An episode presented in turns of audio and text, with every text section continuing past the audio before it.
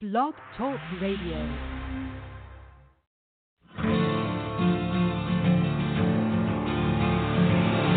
It's time to strap our boots on. This is a perfect day to die. Wipe the blood out of our eyes.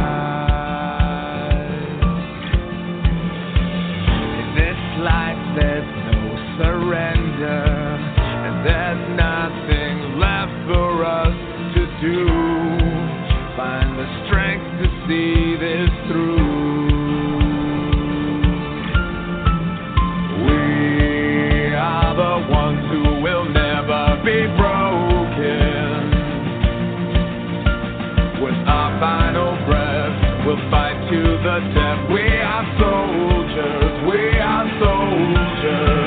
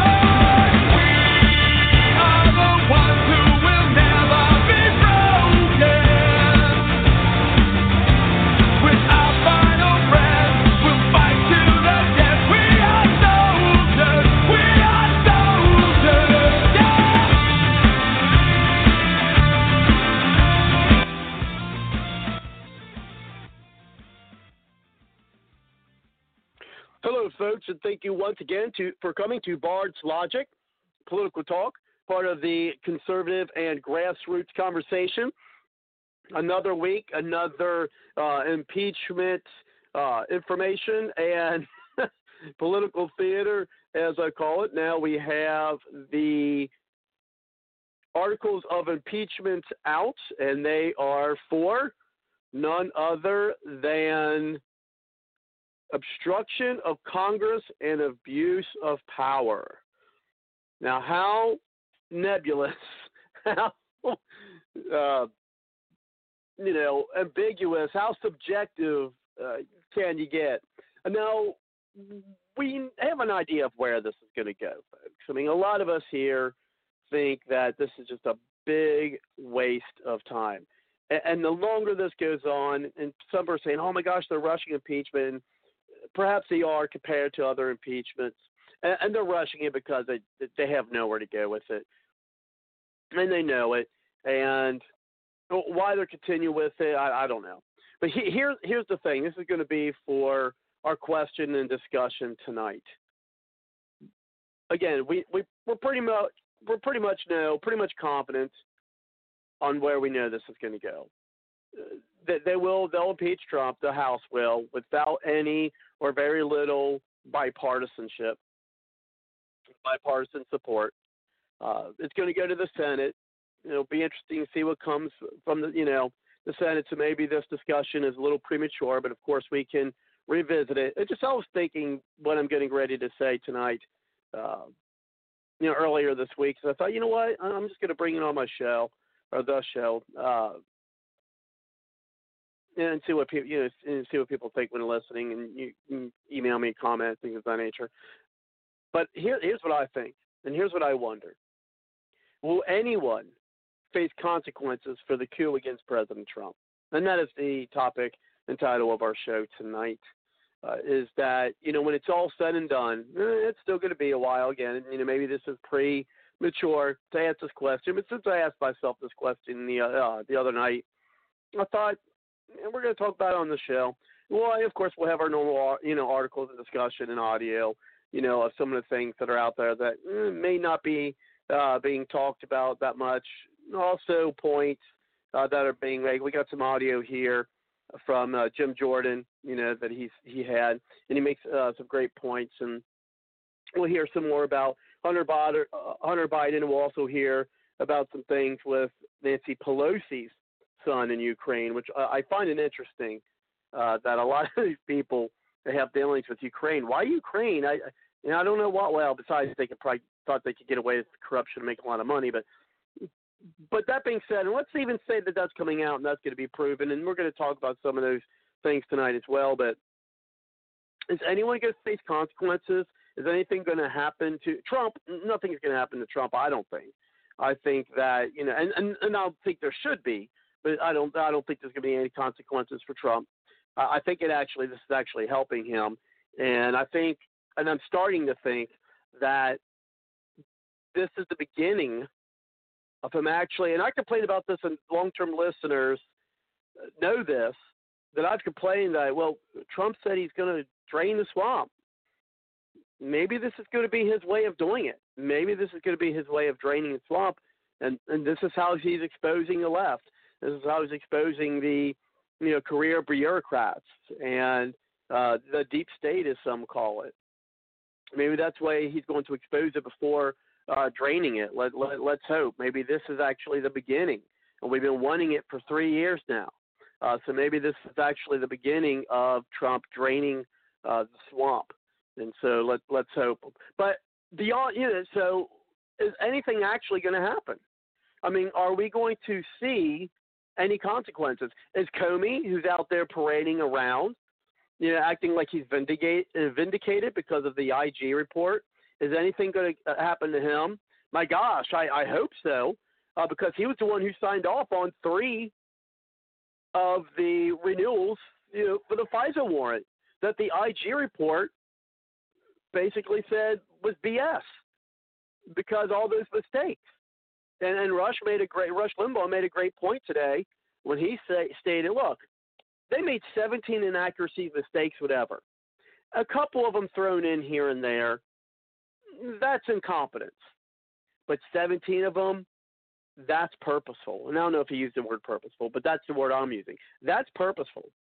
You know, and I had a guy on Twitter saying, you know, Robert, oh, you need to use your common sense. Well, how is it not using your common sense to see that there's 17, I'm talking to liberals here, and God, I wish we'd get more of those in the show, and I'll invite some here on Twitter later. Um, but my gosh, I mean, how can you not see that? It's obvious right there, and, and that's what I think was a little disingenuous about the IG report. I think it gave I, you know, red meat to both the Republicans and the Democrats. Of course, the Democrats are now coming out, and the only thing they're talking about, of course, and you're hearing this, you know, is about all oh, him saying, "I don't see there's any political bias." Are you my, are you kidding? No, Barr and Durham are you know calling foul on it, and I think well they should, because how can you have these many mistakes and, and say no, no, no, there's there's no bias in starting here. It was totally grounded, you know, to, to, you know, there's total grounds of of starting this invest, you know, so you know, get the these things started for this investigation, you know, into a Russian interference in our election. You know, now why Obama and, and, and, his administration and those around him didn't worry about that when it was happening? Well, because they thought Hillary Clinton was going to win. You know, that's why they didn't want to do anything about it. But so with Comey. You know, back to that. So Comey signs off. Is anything going to happen to Comey? Frankly, even after all the hubbub, I don't think so. I mean, he's a smug bastard. You know, he's a son of a bitch. And so, you know, he's smug, and hopefully he's smug without a reason I would love to see that smug smile get wiped off his face. I don't think it's going to happen. I hope it happens, but I don't think anything's going to happen. I don't think anything's going to happen anything. Do I think anything's going to happen to Biden? No, for his quid pro quo. quo. Now, is he going to be president of the United States? I doubt it. And I really don't think the quid pro quo is going to really be a reason why he doesn't. I mean, it should make, I still think it should make the commercials, but I, I think it's going to be more of his gas uh, than anything that's actually going to uh, harm uh, Joe Biden. And at this point, I really do think that he's going to end up being uh, the the nominee. I mean, I, I don't see anybody else really uh, being the nominee uh, for the for the Democrats. And so, and I don't, and I, I, I mean, I, he won't, he won't beat Trump. I mean, and so, so no, I don't think that. And then Biden, he'll go, go, he'll go to the, you know, into the sunset is what I think after 2020. And so, but what about his son? Anything going to happen up to Hunter Biden? No, nothing's going to happen to him. Is anything going to happen to any of these FBI uh, people? You know, lied to the FISA court or gave um, misinformation? Anything going to happen to any of them? No. Is anything going to happen to Adam Schiff and the lies and uh, you know about the whistleblower and the Congress and anything going to happen to Schiff? No. Would he get kicked out? Not kicked out of office? Would he get voted out of office? Probably not.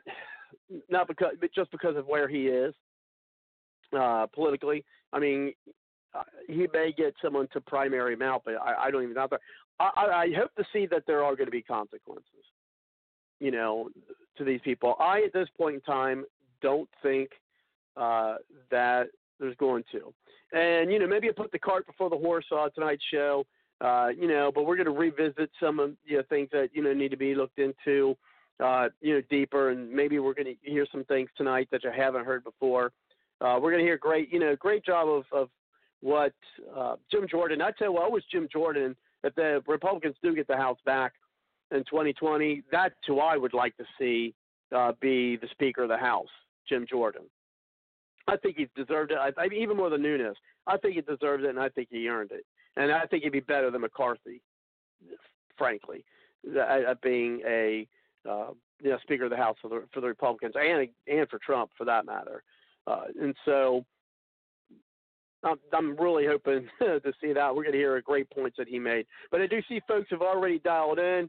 Uh, thank you for coming to the show. If you'd like to uh, make comment on my little soliloquy there, uh, do you agree with me? Do you not agree with me? Do you have any information that you know could give us hope that someone, some way, or something's actually going to happen? Are we actually going to drain the swamp? Is someone actually going to get indicted? Is someone actually going to get in trouble for this stuff? Or basically, are we just wasting our time and our money?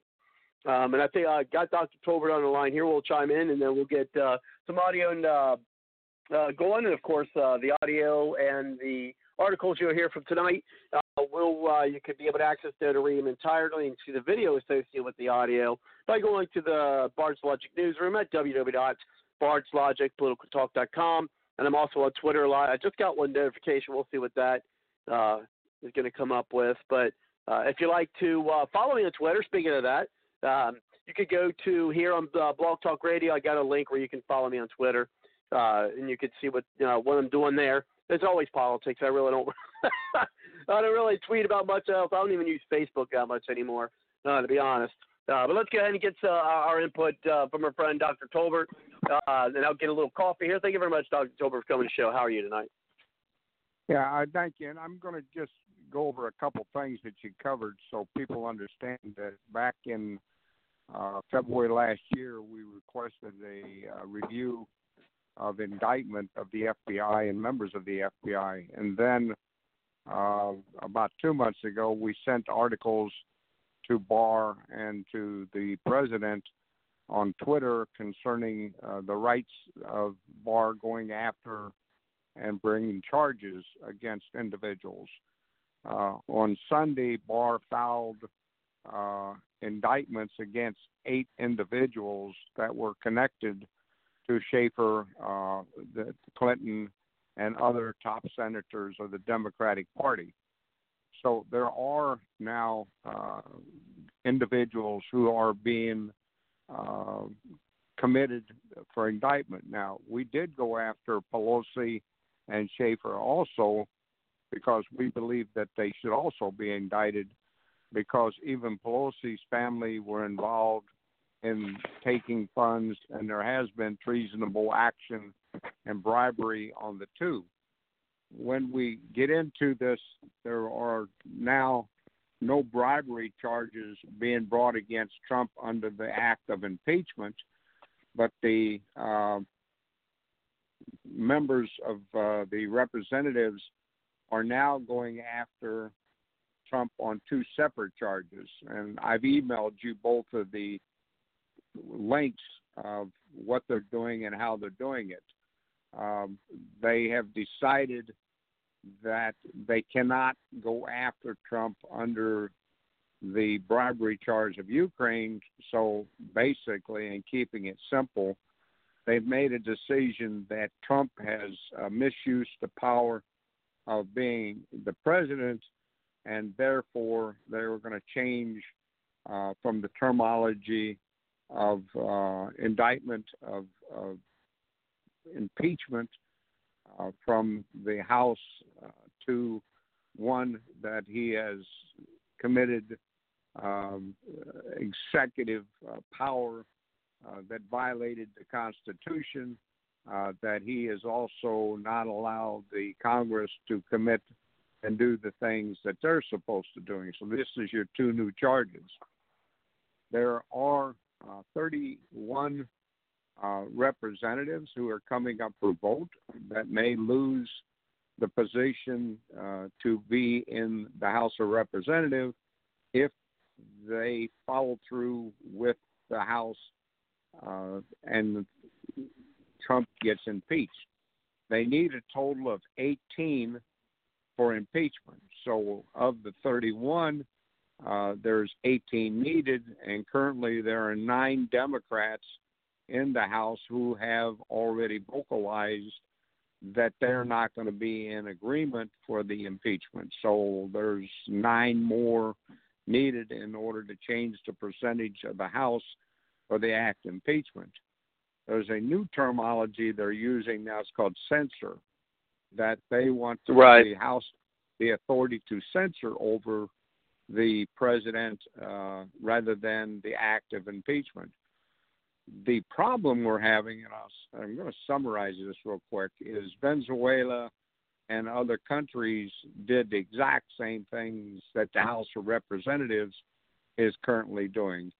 Um, except what they're doing is they're taking the power of the executive branch away and putting the power of equality uh, into the Congress.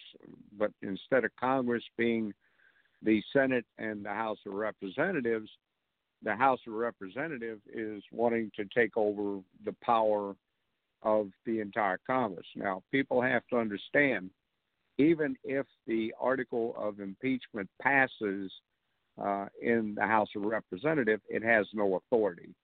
Uh, it has to go to the Senate, and the Senate is the one that actually holds the trial and of course, the Senate has the majority that are Republicans, and therefore the 51 votes needed uh, to throw the whole thing out is a simple thing.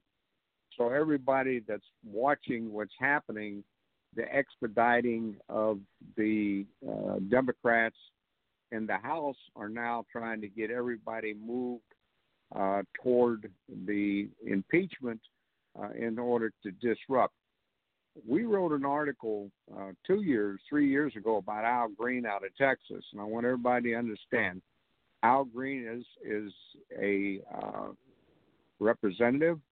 Uh, he worked uh, out of Texas. He is a firm believer of Muslim, the Sharia law.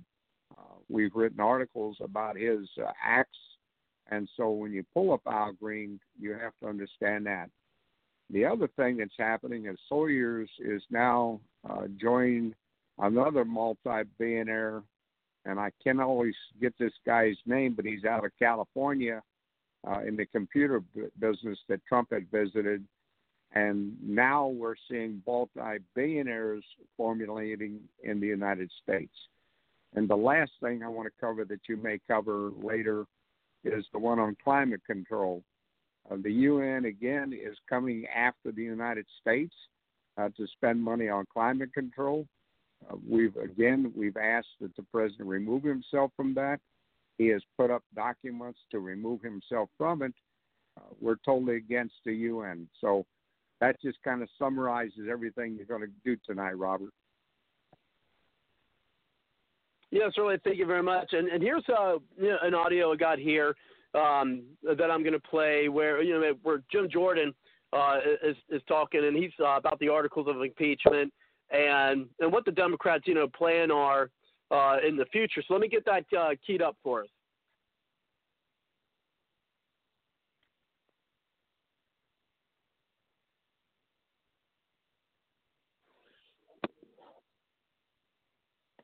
Democrats on this committee voted to move forward with impeachment before Bob Mueller ever, ever sat in front of this committee and testified, before President Trump and President Zelensky ever had their call.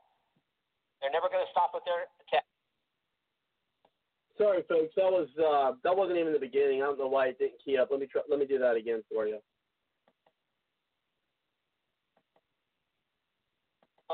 16 Democrats on this committee voted to move forward with impeachment yeah. investigation. Still not loaded up right, guys. I'm sorry. They're never going to stop. Congressman Green said yesterday if the Senate doesn't convict, it will not end. This is not about Ukraine. Facts are on the president's side. Zelensky said he wasn't pressured. Ukrainians didn't even know aid was held at the time of the call. And most importantly, they did nothing to get the aid released. They're never going to stop. Congressman Green said yesterday if the Senate doesn't convict, it will not end. This is not about Ukraine. Facts on the president's side. Zelensky said he wasn't pressured. Ukrainians didn't even know aid was held at the time of the call. And most importantly, they did nothing to get the aid released. This is about one basic fact. The Democrats have never accepted the will of the American people. Three weeks ago, Nancy Pelosi called the President of the United States an imposter. And the attacks on the President started before the election. July 31st, 2016, the FBI opened the Trump Russia investigation and spied on four American citizens associated with President Trump's campaign.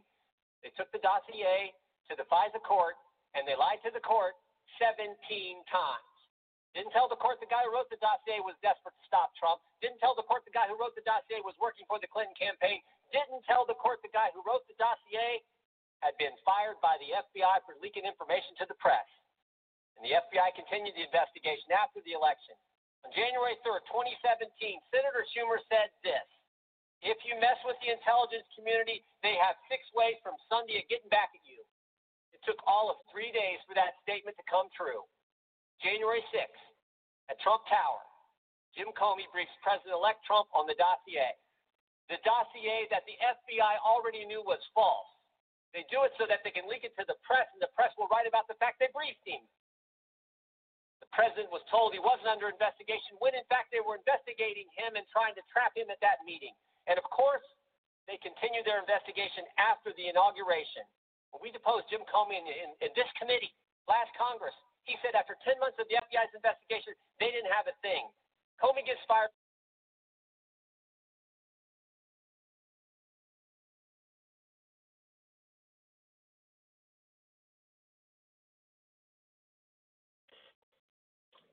Sorry, folks. I tell you what. May 9, 2017. Eight days later, Bob Mueller gets hired, and we get two years of the Mueller investigation. 19 lawyers, 40 agents, 500 warrants, 2,800 subpoenas, but zero collusion. The Democrats don't care about the facts, and they're never going to stop. Whistleblower's lawyer said 10 days after the president was sworn in, coup has started, impeachment to follow. 16 Democrats on this committee voted to move forward with impeachment before Bob Mueller ever sat, ever sat in front of this committee and testified, before President Trump and President Zelensky ever had their call. They're never going to stop with their attacks because they can't stand the fact that President Trump is actually draining the swamp and doing what he said he would do, and most importantly, getting results taxes cut, regulations reduced, economy growing at an unbelievable pace, lowest unemployment in 50 years, Gorsuch and Kavanaugh on the court, out of the Iran deal, embassy in Jerusalem, hostages home from North Korea, and oh, by the way, a new NAFTA agreement coming any day now. They can't stand it, and they're never going to stop. And it's not just because they don't like the president. It's not just because they don't like the president. They don't like us. They don't like the 63 million people who voted for this president all of us in flyover country, all of us common folk in Ohio, Wisconsin, Tennessee, and Texas, they don't like us. How about what Mrs. Karlan said last week, sitting right there? The Democrat professor who came in here and told us what she believes. Liberals tend to cluster, conservatives spread out because they don't even want to be around themselves. How about our colleague, Maxine Waters, June of 2018, when she said this and if you see anybody from that cabinet in a restaurant, in a department store, at a gasoline station. You get out and you create a crowd and you push back on them and you tell them they are not welcome anymore, anywhere. That is scary. How about Peter Strzok, the guy who ran the Clinton investigation, the guy who ran the Trump Russia investigation, the deputy head of counterintelligence who was fired when he said this went to a Southern Virginia Walmart. I can smell the Trump support. They don't like us. That's what this is about. They don't like the president. They don't like the president's supporters. And they dislike us so much they're willing to weaponize the government. A few years ago was the IRS. More recently was the FBI. And now it's the impeachment power of Congress going after 63 million people and the guy we put in the White House. Think about what Chairman Schiff did last week. He released the phone records of the president's personal lawyer. He released the phone records of a member of the press, and he released the phone records of a Republican member of Congress. This is scary stuff. This is scary stuff, what they're doing, and frankly, it is dangerous for our country. It is not healthy for our country. And we should all remember what Emmett Flood told us, president's lawyer, what he told us this past spring when the Mueller report first came out it would be well to remember that what can be done to a president can be done to any of us. This is scary stuff and serious stuff, and I hope you guys will reconsider and stop it while you can. Again, I believe that was very well said there uh, by Jim Jordan. And if the uh, Republicans do take the House, I really do wish that uh, he becomes the Speaker. I certainly uh, I don't think he will. I think they'll put McCarthy in there, but um, or McCarthy in there. But I, I think he'll he, he does. I think he deserves it more than McCarthy does. And uh, I'll tell you what. What they need to do in 2020 for those commercials is uh, Maxine Waters, the the that that Democrat professor. Here's what they need to do. They need to link that professor. They need to link that you know, Maxine Waters uh, to is going to be the, the presidential candidate. Again, I think it's going to be uh, it's going to be Biden. Link it to link it to him and show the American people, mainly the independents. Look, this is what they think about. Because seriously, folks, who, who, don't work, who don't shop at Walmart? That's not my favorite place to shop, but I go there every once in a while and buy something. You know, I mean, seriously, there's gonna be so many Americans who shop there that'd be like, oh yeah, they did, they, they, they did think about us and that is that's how that's how they think about us. Uh, but again, I mean, did anything happen to Maxine Waters? Did she everyone saying eh, maybe she should be get you know inciting a riot or anything like that? No, no. Again, anything about Adam Schiff lying in front of Congress, misrepresenting what the transcripts were, you know, for the the the, the you know conversation with uh, Zelensky. Is, is, is anything going to happen to him? I mean, he didn't. I mean, people. He didn't even testify. I mean, you know, Mueller testified about his report. Uh, I believe the IG would testify today about his. And then people are like, "Oh well, Adam Schiff, he doesn't need to." People on Twitter, he doesn't need to. He doesn't. Uh, he he doesn't need to. Uh, you know, testify. I mean, it's all out there. You've seen him all on screen. But anyway, let's go ahead and uh, get Kelly in here. Uh, and uh, thank you very much. Whoop, let's get this here. Thank you very much, Kelly, for coming to the show. How are you tonight? Uh, good. I have a little amusing story here. I was uh, just met a client, a client at uh, Starbucks for an expert witness thing. Anyway, so I'm parking, waiting for him, and I park in the low emission vehicle parking stall. It's now required that whenever you build, develop some land, you have to have low emission parking stall designated right next to the handicap. Huh. Okay, it's in the green code, California green code. So while I'm there, a CHP officer pulls up. He decides to go in and get himself some coffee. And I said, "Hey, officer, officer, are you going to give me a?" T-? And he's like, "You know," he turned around all nice, you know. Are you going to give me a ticket for parking in the low emissions vehicle with my '92 Chevy pickup truck? Wow. And he's like, "What?" you know, he's he's not. I'm not going to, and he didn't like some of the baloney he mentioned all the environmentalists. So, you know, it's one thing to write a law. It's another.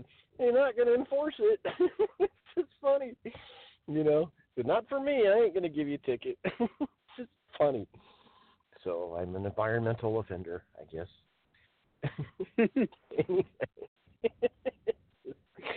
Oh, okay. So I finally have been catching up on this stuff because a couple weeks ago I was a little out of touch with the situation because I was laughing like, come on, why are they even starting when they know they can't get two thirds from the Senate? So I'm just, I'm just not even going to listen. This is you know libertarian anyway. I'm like, this is a joke. So I'm starting to catch up a little bit. And I think for the first time in Congress today, a congressman said the names Beavis and Butthead. Oh wow, man! I wish I would have loved to have seen that. Ted Cruz, it was today.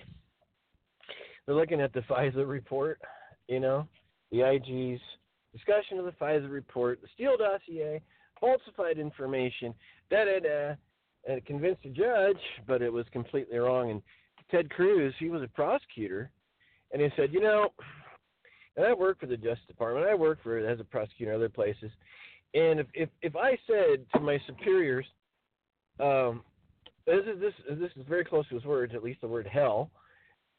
He said, if I said to my superiors, hey, why don't we get a FISA warrant and listen in on Hillary Clinton? They would say, what in the hell are you thinking? What the hell is wrong with you?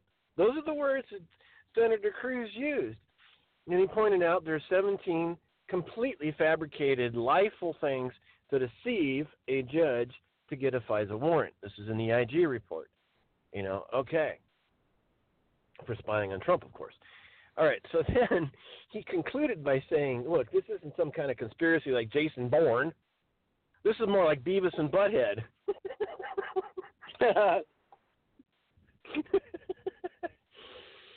so, yeah, so let's see. The Republicans are complaining that, and I watched another video, short clip. Uh, point of order, point of order. Congress operates hearings and the floor meetings under um, Robert's Rules of Order. Point of order. You have to stop everything. You have to stop everything because the rules are not being followed or some some rule is being violated, and it stops everything. The chair has to address it. So Nadler, you know, point of order, point of order. One of the Republicans. Okay, well, here your point of order. He was very hesitant. So, sir, you have stated that you are going to bring in uh, the minority witnesses, and you haven't done that. I don't want to see this happen after you vote for impeachment. I want to see the minority witnesses before you vote impeachment. Oh well, uh, and then they argue over the rules again. Point of order. Another person, another congressman. Point of order.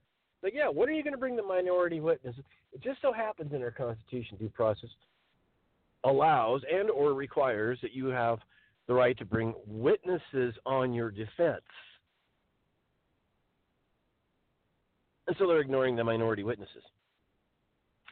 And of course, other people are saying that there is no credible witness, firsthand witness of anything impeachable.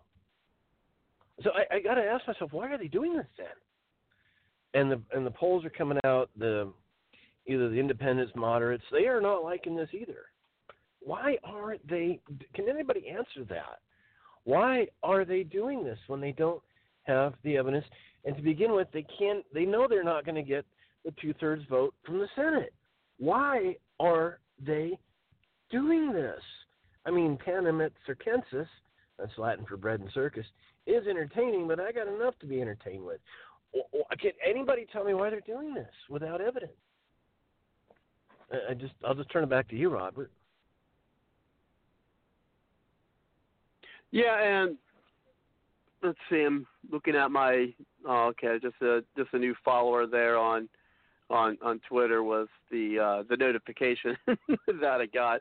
Uh, and so yeah, and it, it got some folks uh, here on the line here on the chat. If you'd like to uh, join us, you're welcome to join us at three four seven nine four five seven four two eight.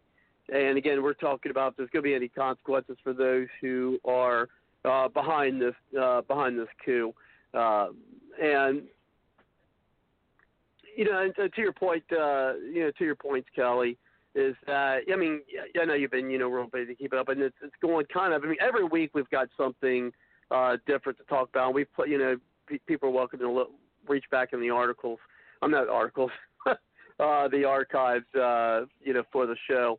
Uh, but anyway, is that well, and, and to, the point with, with you know why what, what you said earlier is you know why they even bother? and They're not going to get two thirds of the Senate, and, and you're right, and they're not, and they may even get some, and they may even get some Democrats who are going to be like, yeah, as you pointed out, Dr. Tolbert, uh, they might just want to move for censor. We might want to just censor the president instead of, uh, you know, instead of trying to impeach him.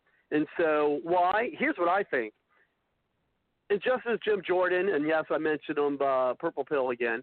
Uh, you're welcome to call and debate us or discuss with us, and we'll bring some things up in the chat. Um, but anyway, I he, Purple Pill in the chat's mentioning something that you know really hasn't made a lot of news, but some are trying are, are making hay of. And I live in Ohio, uh, by the way.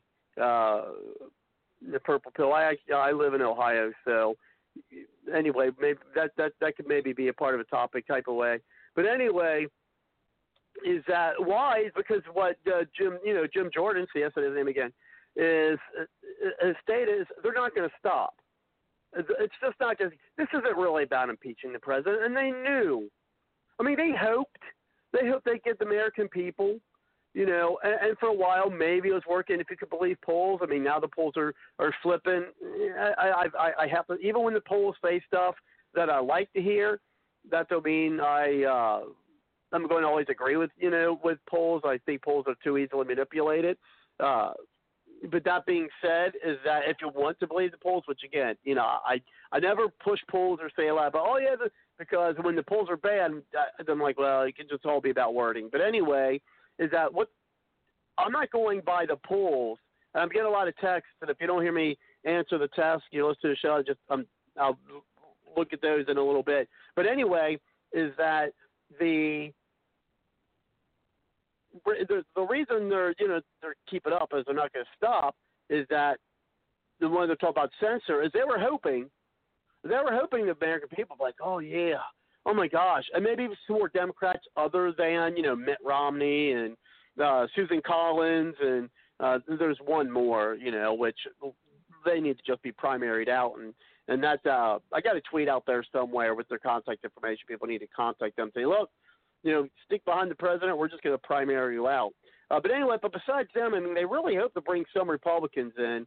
And, and and and you know what? Historically, I don't blame the Democrats for thinking they could bring on Republicans for multiple reasons. One, you know, and this is why I think they continue to do is one, they thought they're going to be able to get Republicans on. Why?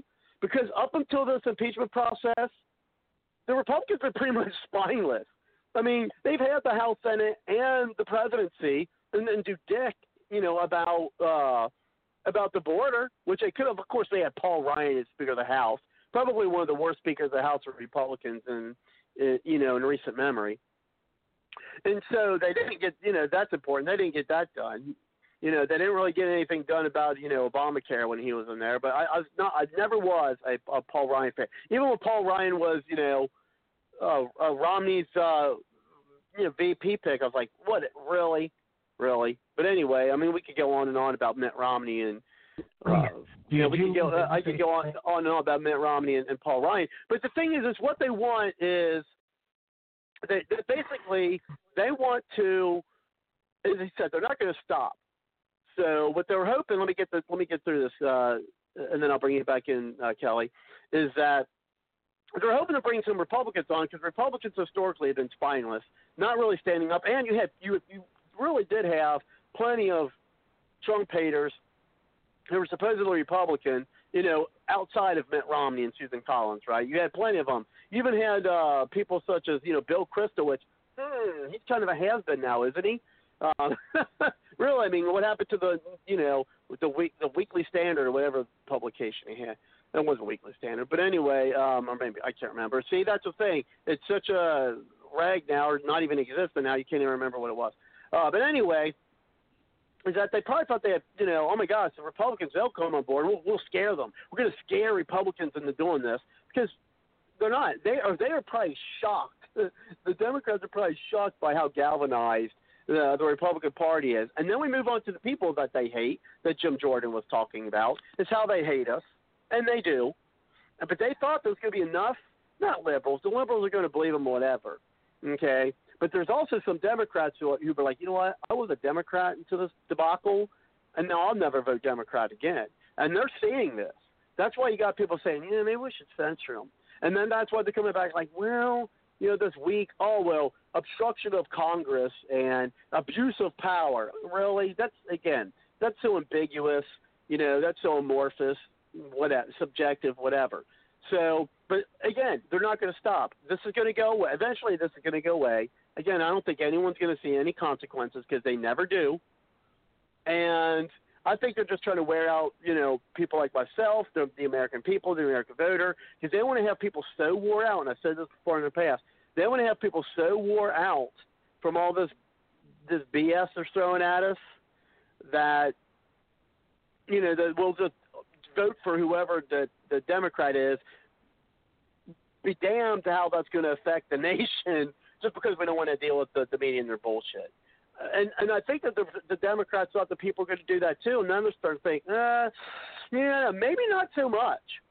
Uh, you know, may, maybe not, you know, maybe not so much that you know that's not going to happen. So you, you can see where they're, the, I, I, they're coming out. I mean, look, one one hour after, and then I'm going to bring you back in, uh, Kelly, after this. I mean, one hour after Pelosi comes out and says, "Oh yeah," and we're going to have an audio clip later about her son.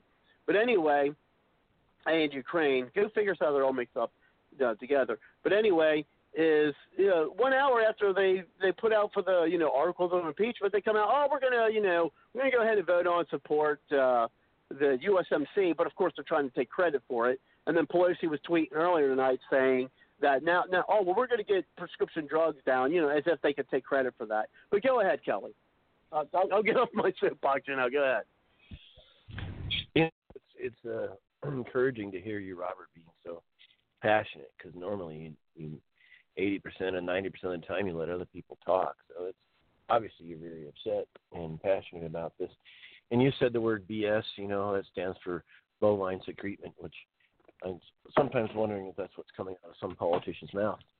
Um, the um, if I was a U.S. senator, knowing that they never allowed, and uh, Lindsey Graham stated this too in the Senate, they did not allow the minority witnesses to come forward. so if I was a United States senator, I would, of course, confer with my colleagues first, but I would basically say, I want to file a motion to dismiss. It's uh, real simple. We have due process of law, the right to bring witnesses on your behalf. I'm sure maybe Trump tried to get some witnesses in there. Okay, fine. On his behalf. And uh, a motion to dismiss because you you denied exculpatory evidence in the form of witnesses on Trump's behalf. Case dismissed. We take a vote. It passed. Goes back to the House. Now, a nice little letter uh, that says if you want to bring the impeachment back again, then please do after you bring in the minority witnesses. When a grand jury indictment occurs, and by the way, street crimes, murder, grand jury indictment, and then it goes to trial. Impeachment, then trial, just like that. The House of Representatives is the largest grand jury in the land, has power of subpoena, etc. And uh, you know, thank God because it does keep uh, watch over the executive branch. Anyway, so they are refusing exculpatory evidence, and we'll see what happens. Now, on the other hand, there might be a power play that okay, hey, let's go through. The Senate might say, hey, let's go ahead and uh, go ahead and let's go. Yeah, let's just do it. Let's run the impeachment trial, and we bring all these witnesses that the House did not. Now that would be absolutely fascinating. With examination, questioning, and cross-examination of witnesses that were not even brought to the Judiciary Committee in the House. And another thing that can happen during this trial in the Senate is all sorts of witnesses can come forward that didn't appear in the House. So, for example, when you have you know street crime, murder, they get enough evidence for an indictment, and they bring witnesses before the grand jury. Fine, just like the House, largest grand jury in the land. Okay, but between the indictment and the trial, the prosecutors develop even more evidence and they bring forth even more witnesses. So let's say, you know, in a murder case, there's three witnesses in front of a grand jury. Uh, at trial jury, they can have five, ten, fifteen witnesses. So the Senate can have ton of witnesses, and they could even possibly start looking into Joe Biden's um, dealings with the Ukraine. They could possibly, because they're their own governing body, um, they could look into um, the FISA warrant and how the two are connected. Trump's phone call to Ukraine, why was all sorts of things. They could bring everything out as a political body. Of course, the Chief Justice John Roberts would have to um, allow evidence or disallow evidence. But what are the what is the rules of evidence in you know because you have objection sustained, objection overruled. All right, that's what Roberts is going to be doing as judge presiding because it is a trial. But what are the rules of procedure? What are the rules of evidence? What will Judge Roberts allow? Will the Senate decide to um, write rules, their own rules of evidence, or do they have to follow the federal statutes? I don't know because I don't think there's enough statutes by Congress on the rules of evidence and the rules of procedures. So what's going to happen here is um, Roberts is going to have to decide what's admissible and what's well, not. Be... And it's it's a very interesting. Uh, just just for my own curiosity, I would love to watch the trial in the Senate and, and see what happens. I tell you what, I wish I was retired so I could watch all this. well, you can watch clips. You can go I wish I didn't have to clips. work now.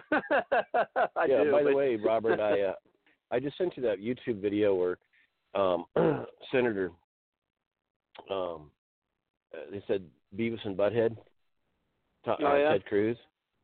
I just sent oh, you that clip by text. I don't know if you can cue that up the last couple minutes. I was it was hilarious. Uh, yeah, I can. Um, actually yeah, at some point. I, I got another audio here. It's only a couple minutes, but what's that? He actually ahead, used Kelly. the word. This is not a Jason Bourne thing. This is a Beavis and Butthead thing. oh my gosh, I have to because I I used to watch that as a teenager. So yeah, to watch that. Well, we've got uh, uh, Dr. Tolbert. Before we bring it to that, I want to see if you want to uh, cue in on anything, uh, Dr. Tolbert, before I bring it to that. And then I've got a, another audio clip. It's something I've been talking about for a little bit. It's only a couple minutes, but um, what I've been talking about, where I think where this uh, America could be uh, could be going, and the dangers uh, that it could bring, and what a lot of people, uh, you know, are feeling. And oh, we'll get more back to that. But first. Uh, Dr. Tolbert, do you have anything you want to uh, key in on that or chime in, or uh, before I bring in Suzette? No, I think you should because I think everything I covered, what was covered in the thing, what Kelly is covering, of course, covers everything and summarizes it. And it's going to be hard on the three-hour show to uh, compromise the entire impeachment process unless people understand that they can be removed. And the article that we've written uh, is that the IG can actually go after Schaefer and, and uh, Pelosi, and that should be the next step for their acts of treason, felony, and bribery. And I'll just leave it there. Thank you. Uh, yeah, thank you. Um, let's go ahead and at this time uh, bring in Suzette. Uh, thank you very much, Suzette, for coming to the show. How are you tonight? Hello, I'm well. Thank you for taking my call. Are, oh, you're are welcome. You Every week it's something, isn't it? oh yes, oh yes.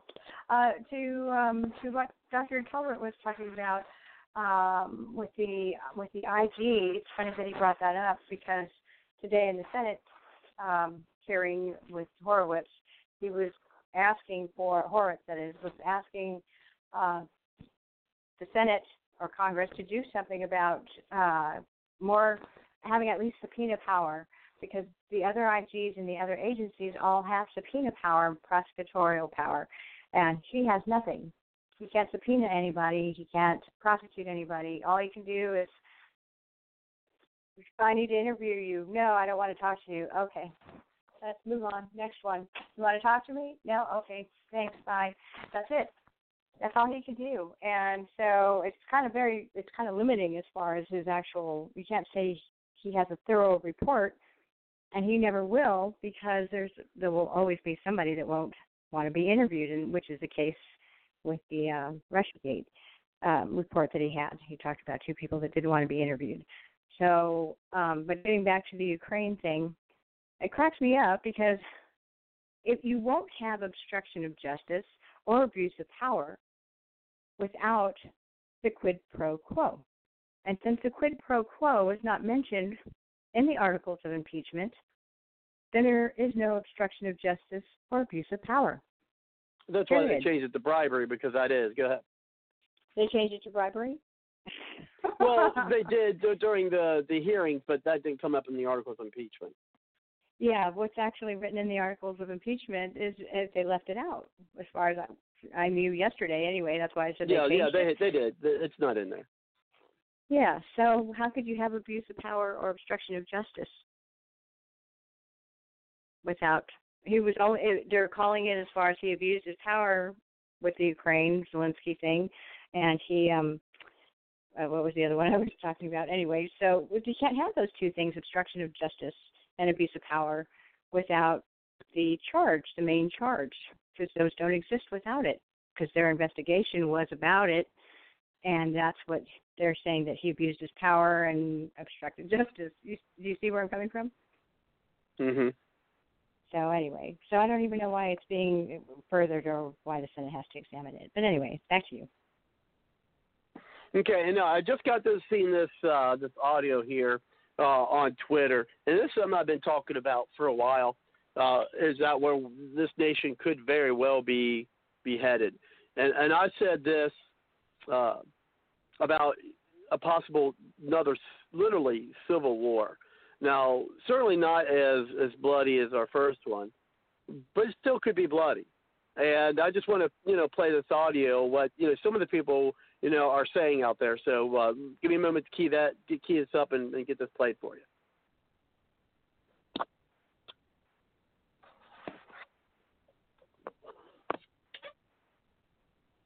Well, he's not going to be removed. He's not going to be removed. He's not going to be removed. You feel confident in that? Uh, my, my, my B-57 Magnum is comfortable with that. End of story. They remove him in the Senate. I think it'll cause physical violence in this country that we haven't seen. I think it'll become the second. I would think that there would be a strong movement would be very negative. Possible violence, that I condone violence. There'll be a lot of bad Americans, possibly 70, 80,000, 70, 80 million Americans on the loose, not very happy. Uh, what we're seeing is a divided country. You know, both sides are budging, no one's budging. We have families torn apart, uh, including my family. My daughters are liberal.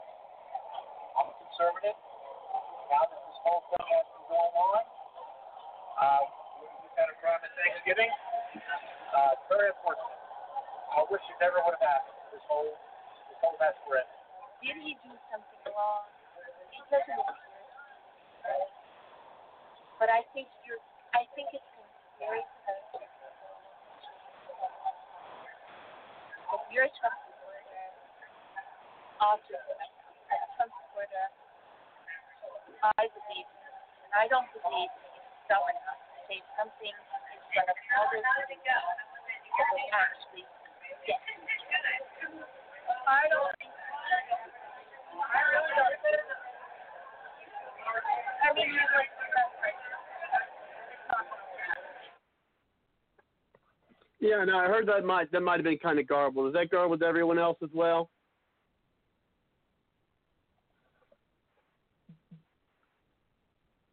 People are having a hard time hearing that that audio? Can you, it was pretty garbled. Can you kind of summarize what was being said? Well, basically, what they're saying is, you know, if he was to be removed from office, there could be a lot of mad people.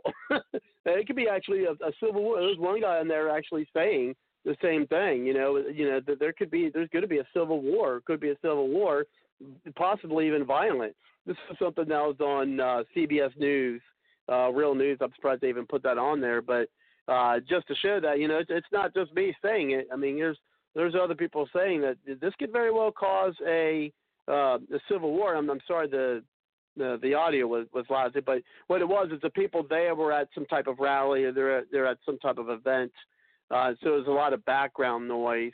I mean, if you're able, I mean, if you're able to, um, uh, if you're yeah, if you're able to see it, it was there on Twitter. So I mean, I really can't uh, get it out to you guys uh, another way. I apologize for that. Um, but but that's what they're stating. I see someone someone post that, and I was like, well, you know, I've been saying that for a long time.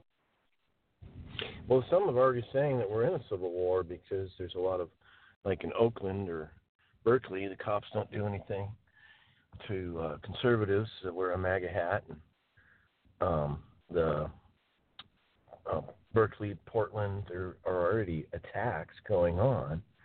One guy was one video. Um, there was a guy down on the ground. He was beaten. He was on the ground. He reaches down to help him out, and another person just took a pipe and just hit this bystander, put him in the hospital. So some say there already is a civil war. Now, if we do have a civil war, it's going to be interesting. You know, again, I'm a libertarian. You know, why don't we try freedom? Quoting Rand Paul. Anyway, um, but when we have a civil war, you have the conservatives that have millions, if not billions, of rounds of ammunition, and they're well armed. And the left can't even figure out which bathroom to use.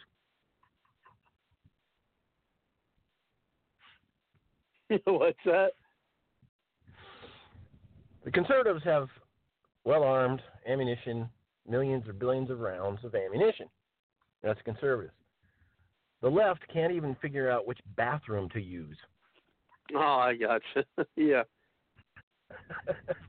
That's a good one. so I have a friend who, because I'm, I'm just why are they even doing this? Okay, even the independents, they, they could lose the House easily in 2020 for doing this. So what they're doing is I have a friend that he, he's got an opinion that basically um, when this when the Democrats don't get their way, there will be a civil war, and they want to crash the system and create all sorts of chaos and bring in UN troops and da da da da da. Um, it's mind blowing. What in the world is really going on? Why are they doing that? If they're going to lose political points, they can't impeach him in the House. They don't have facts, first-hand knowledge anyway. Why are they doing this? I, I, I just I'm scratching my head. Is it to possibly prevent Trump from getting elected because their candidates aren't looking so good? Um, is that you know if you can't win, cheat? I don't know. It, it just it doesn't make any sense unless there's some big picture that I don't have a hold of.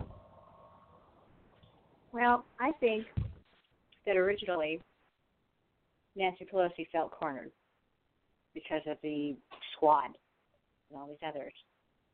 And then I think she saw the brighter side of it. Okay, you guys, this is what you want. I've tried to warn you. But you keep pressing me, keep pressing me. So, okay, let's do this. Let's do it. And let's see what happens after we do it. You're all going to lose your seats. And then you'll say, we should have listened to you. I'll still be here, but you'll all be gone. Well, she's from. I mean, she's from, you know, California. There's not a damn thing that's going to happen to her. That's why I well, said. that's the thing. I mean, there. there's not nothing's going to happen to anybody. I mean, on on the right or the left, nothing's going to happen to anybody. That's kind of my point Yeah. of tonight's show. Is that no, nothing's going to happen to anybody. I mean, it's it just, and that's what kind of makes me mad. It's like, you know, nothing ever gets done. Nothing ever gets solved. You know, we've been talking about the same things uh, for 20 years, uh, or not 20, 40, you know, 40 plus years. You know, immigration, and then you know, Social Security. You know, the deficit. You know, spending. It's it's always the same. I mean, and nothing ever gets another nothing ever gets resolved. I mean, it's been 50 years since we've been to the moon. You know, I know Trump's you know you know trying to get us back there in 2024 and then on to Mars, but of course you know no one can talk about anything else because there's got to be what you know all this impeachment crap and. And, and then again, you know what I said earlier early on the show. I mean, one hour after they uh, put out the uh, the articles of impeachment to talk about, you know, okay, well, we'll find the USM, USMC, uh, you know, and then of course uh, Pelosi puts out that she's going to, uh, um, you know, Pelosi going to, you know, well, we're going to go ahead and, you know, get the uh, the drugs, uh, you know, get drug prices down, and as if they're going to try to take credit for it. Uh, uh, but you know, on the vein of the tonight, I hope this audio comes out better. I think it will. That that one again, uh, that one, that that last audio. I mean, it was a bunch. It was people at a rally of sorts, so there was a lot of background noise. Uh, if you were actually listening to it, you know, uh, right there on the site, then you know it wouldn't have been as garbled. And I apologize for that. So hopefully this next audio uh, that I've got keyed up for us is going to uh, be better for you. Now this one, you know, and speaking of Pelosi, so I think this is a good segue to that. Is that this one's this this clip's actually about uh, Pelosi's son and the things that uh, he's in. Of course, it's uh, tied to Ukraine, and so you don't really hear about this. No, I mean, not even on the you know like you know Fox News or Breitbart or anything like that. I don't see is, is covering it a lot. Uh, but this is uh, you know talking about uh, Pelosi. Well, not Pelosi, but her son.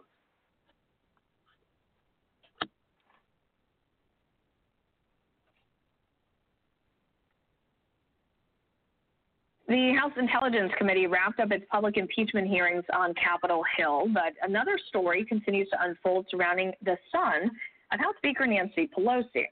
Well, the Ukraine scandal revealed the Biden family's ties to the country. The less told story surrounding Paul Pelosi Jr. is still unraveling on the sidelines following revelations that he was a board member of the Ukraine oil company Viscoil, an executive for NRG Lab. One America's Rachel Lucenis caught up with journalist Patrick Howley, who's been covering this story of the House Speaker's son. Take a look. I wanted to follow up with you because you've been covering this uh, Paul Pelosi Jr. story and his business ties to Ukraine. So, Patrick, what, if anything else new has since emerged from this particular story?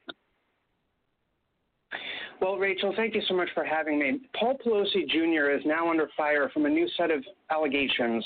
A woman named Karina Feng, who is the daughter of a legendary Chinese healer and acupuncturist in San Francisco, did an interview with me in which she accused Paul Pelosi Jr. and his associates, and she's now suing him uh, of ripping off the title and stealing her father's former property. This property is now a drug house, it's a den of prostitution, and she's claiming that Paul Pelosi Jr. defrauded her out of this property. She's also claiming that Paul Pelosi Jr. forced her to have an abortion and also weaponized child protective services in order to intimidate her and get her children taken away when she reported him to the city of San Francisco for fraud.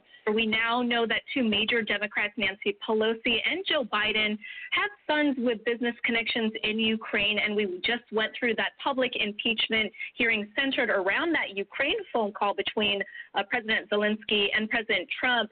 How do you think the Paul Pelosi Jr. story plays into this Democrat led impeachment effort?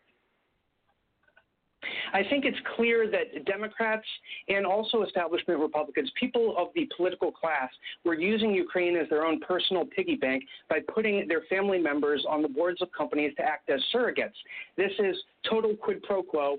Foreign aid, I believe, was used in order to grease uh, the, uh, the, the, this foreign country, Ukraine, in order to um, advantage the, the private sector business deals that were being done by these Democrats. What specifically do you think should happen next when it comes to Paul Pelosi Jr. and Nancy Pelosi? I believe that Republicans in Congress have subpoena power and they're not using it. I think Republicans are in defense during this entire impeachment process when President Trump is out there saying, look, I'm exposing the corruption. I'm exposing the private sector business deals, the cronyism that was going on in Ukraine, the corruption. And in fact, by law, the United States is supposed to help Ukraine clean up their corruption. And so this is all a diversion in order uh, for the Democrats to ameliorate themselves of these private sector, very shady business deals that they were doing. Rachel, I think it's very clear that the U.S. government was used by political elites in order to enrich themselves through shady business deals, and they are willing to weaponize the U.S. government against people who call them out on it. And I think the war being waged by politically connected elites against regular people is the real story here. Thank you so much, Patrick, for your time. I really do appreciate that. Want to see more videos?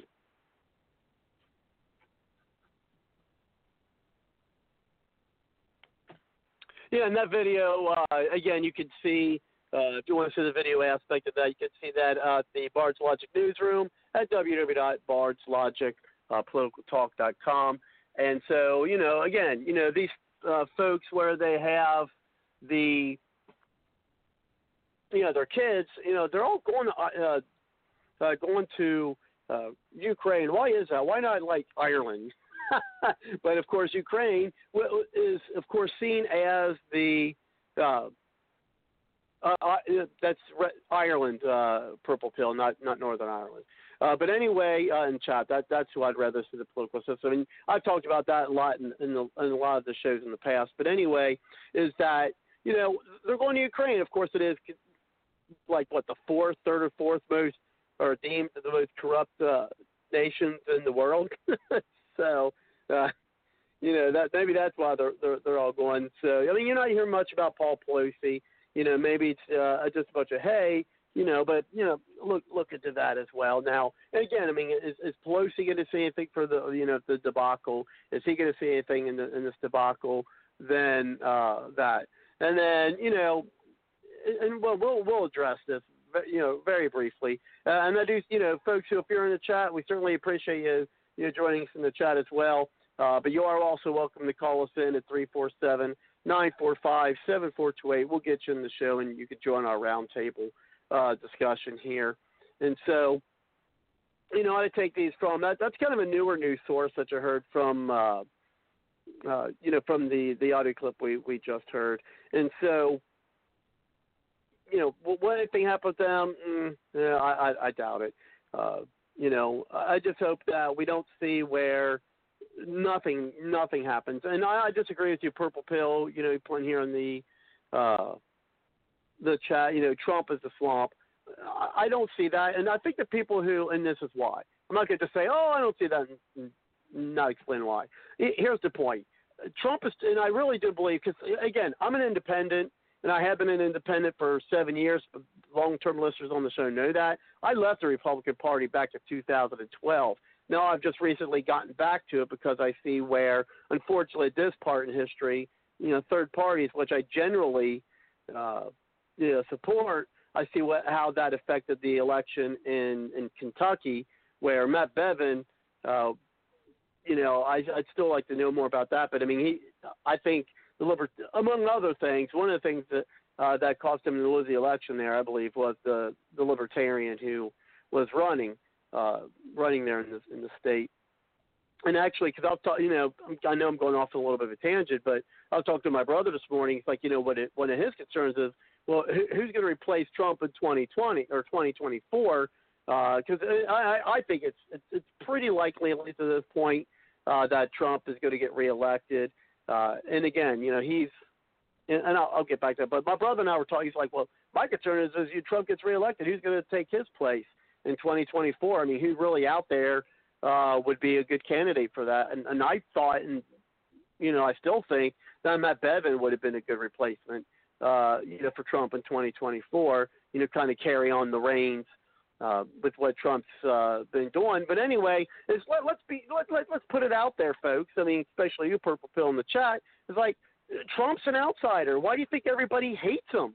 Why do you think the Democrats and the liberals hate him? Why do you think some of the Republicans, especially the established Republicans such as Mitt Romney, Mitt Romney's still sore because you know he was beat.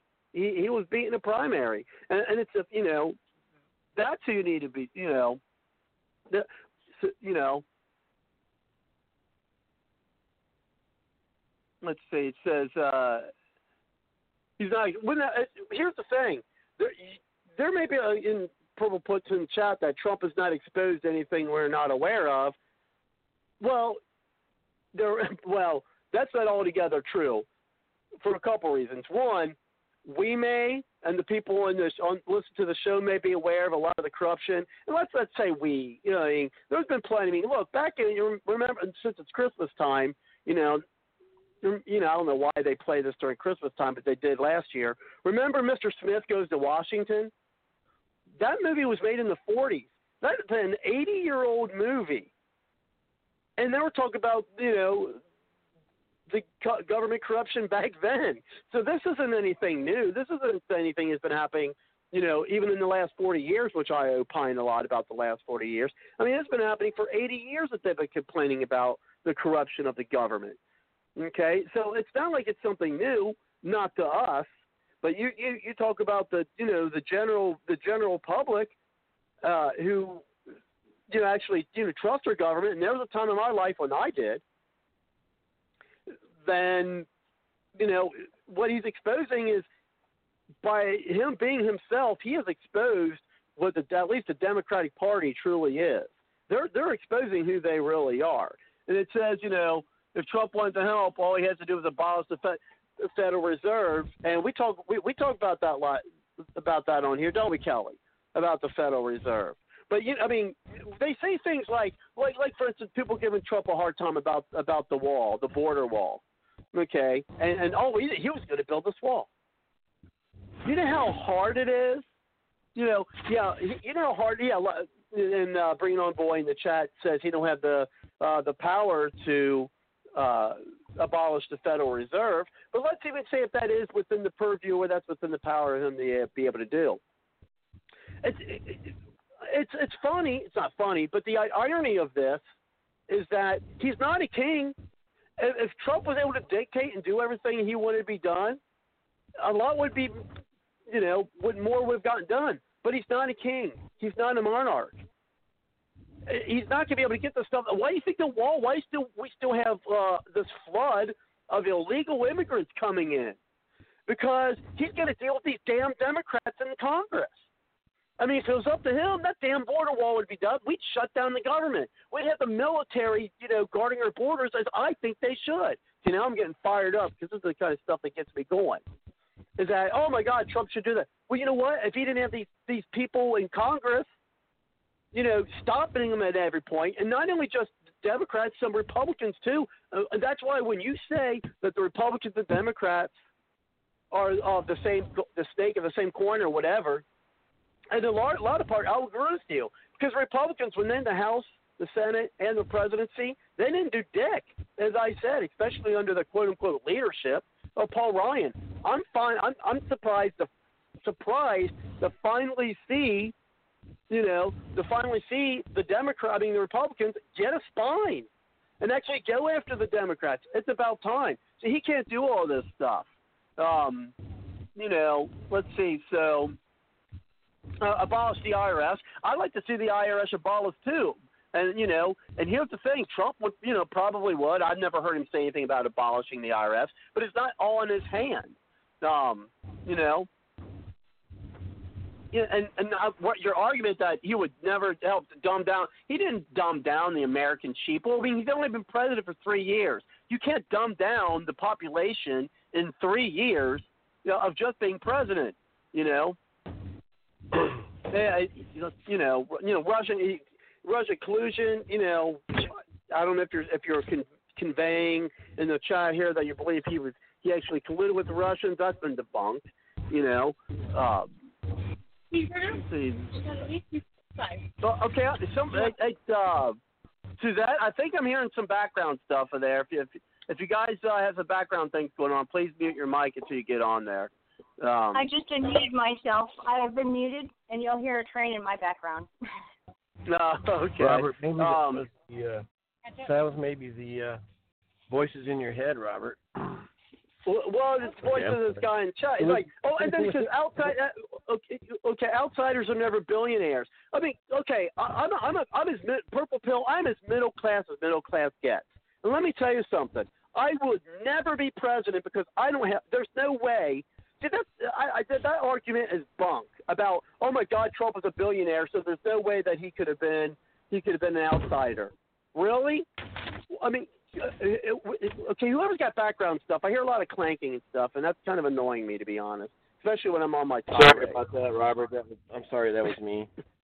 okay, Kelly. Sorry about that. I'm not meaning to get on you, but I'm just kind of fired up now because I'm like, look, you're not going to get a regular Joe. I wish you could, Purple Pill. I wish we could get a regular Joe in there, okay, to be president. But let's be honest with ourselves. Let's be intellectually honest here. Is that ever going to happen? I mean, I'm a realist too, and it's never going to happen. Never. You're, I mean, someone's going to either have some kind of power or money to become president of the United States. You're not going to get, you know, Joe Plumber. Remember him? Where is Joe Plumber? Who knows? I don't know. Let me tell you something. If Joe Plumber was a billionaire, I bet you hear more about him. I bet you hear more from him. But Joe Plumber's, uh, you know, regular guy, you know, regular middle class, middle class can get guy. He he he will never be president. Because then people will be like, well, how is he qualified to be president? What has he ever done? He's only a middle class guy. He's never made any businesses. He's never made any money. He's never done anything. It's not going to happen.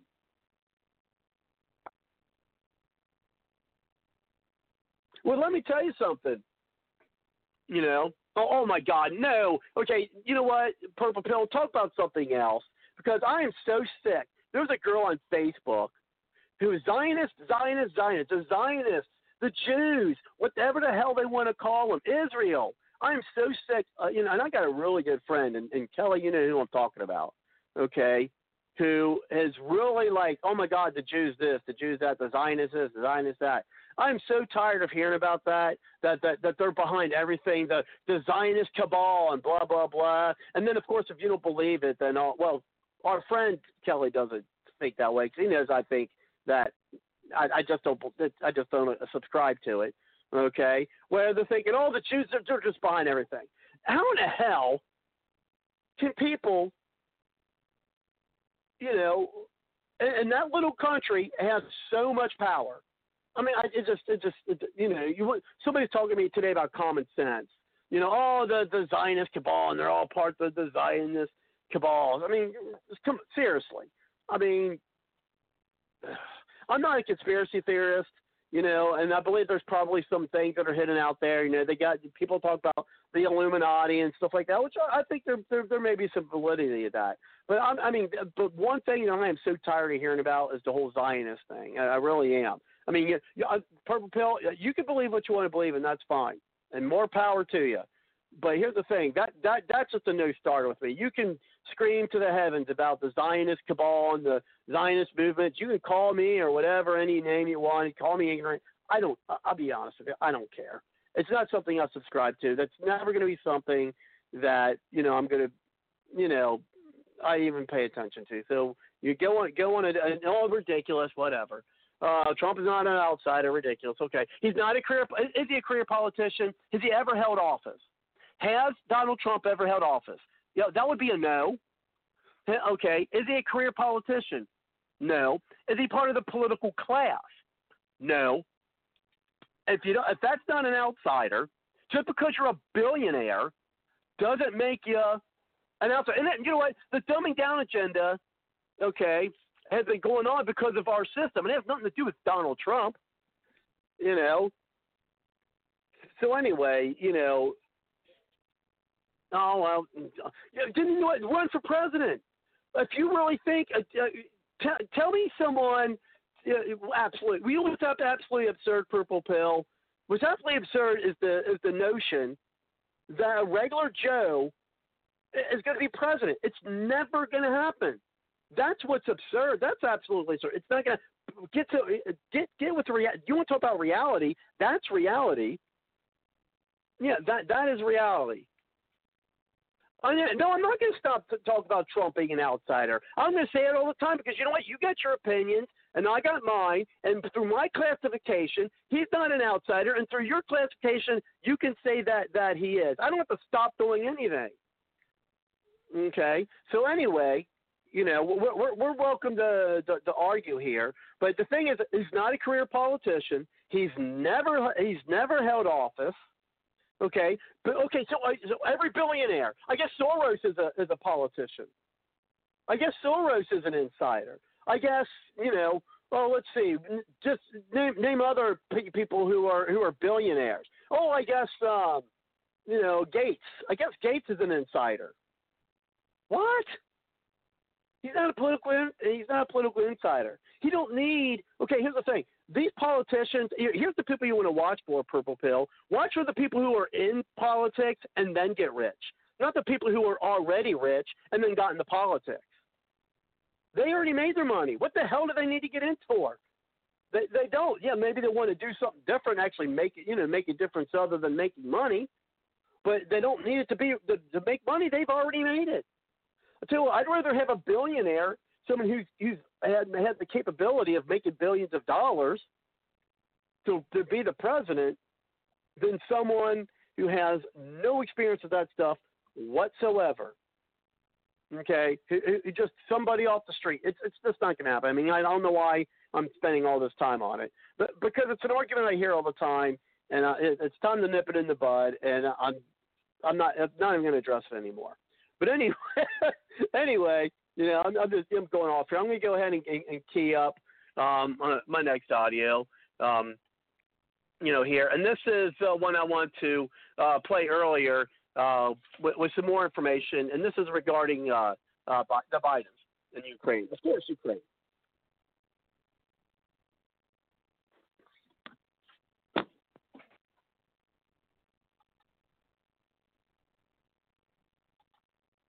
Former Prosecutor General Viktor Shokin speaks to OAN about Joe Biden's direct role in getting his office to stop investigating his son, Hunter.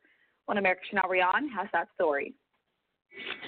Former Ukrainian Prosecutor General Viktor Shokin told One American News in Kiev that in July and August of 2015, his office prepared to question Hunter Biden over money laundering activities tracing directly back to Burisma. Shokin says pressure to stop investigating Hunter Biden's Burisma activities then increased, and President Poroshenko personally asked Shokin to wind down the Burisma investigation to appease then Vice President and Obama's Ukraine point man, Joe Biden. As the months passed, more cases and investigations into Burisma began to spring up. And President Poroshenko came to Shokin's office and told Shokin the Burisma case was why Joe Biden wouldn't release $1 billion in U.S loan guarantees, money Ukraine needed desperately.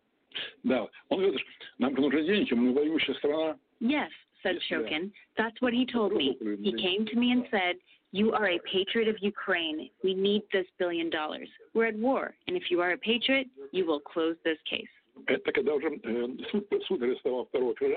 my conversation with Poroshenko on this, Shokin says, was in a phone call. It was after we started seizing Burisma assets in Ukraine when Poroshenko called me and said, listen, this all has to stop already. Joe Biden's temper is overflowing. This seizing of Burisma assets, said Poroshenko, was the last straw. Shokin says Poroshenko then paid him a visit in his office, asking for Shokin's resignation. Shokin responded and asked, Why do I have to go? I haven't done anything wrong. I'm doing my job. This is standard procedure. We have reason to freeze Burisma assets. And Poroshenko said, Biden is angry about you freezing Burisma assets. I'll figure something out.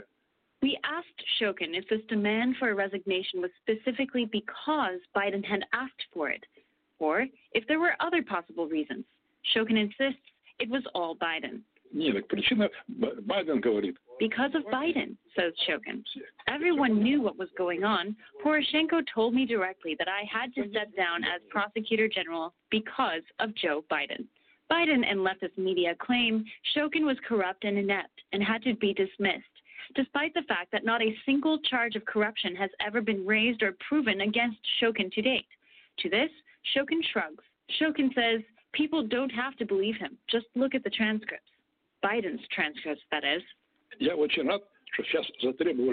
The transcripts of Biden's telephone conversations with Poroshenko, says Shokin, is where the truth will show itself. Americans must demand it. And if they do, they will see, broad as day, Joe Biden was illegally influencing foreign officials in order to protect his son, Hunter, and shield illegal money laundering activities. One American News verified on camera what Shokin has stated for months when he issued a stunning 12 page sworn affidavit to an Austrian court stating how Joe Biden was directly involved in interfering with active cases under investigation. For more, be sure to watch part three of our One American News Investigates special, debunking the Adam Schiff case for impeachment. I'm Chanel Rion, One American News, Washington. Want to see more?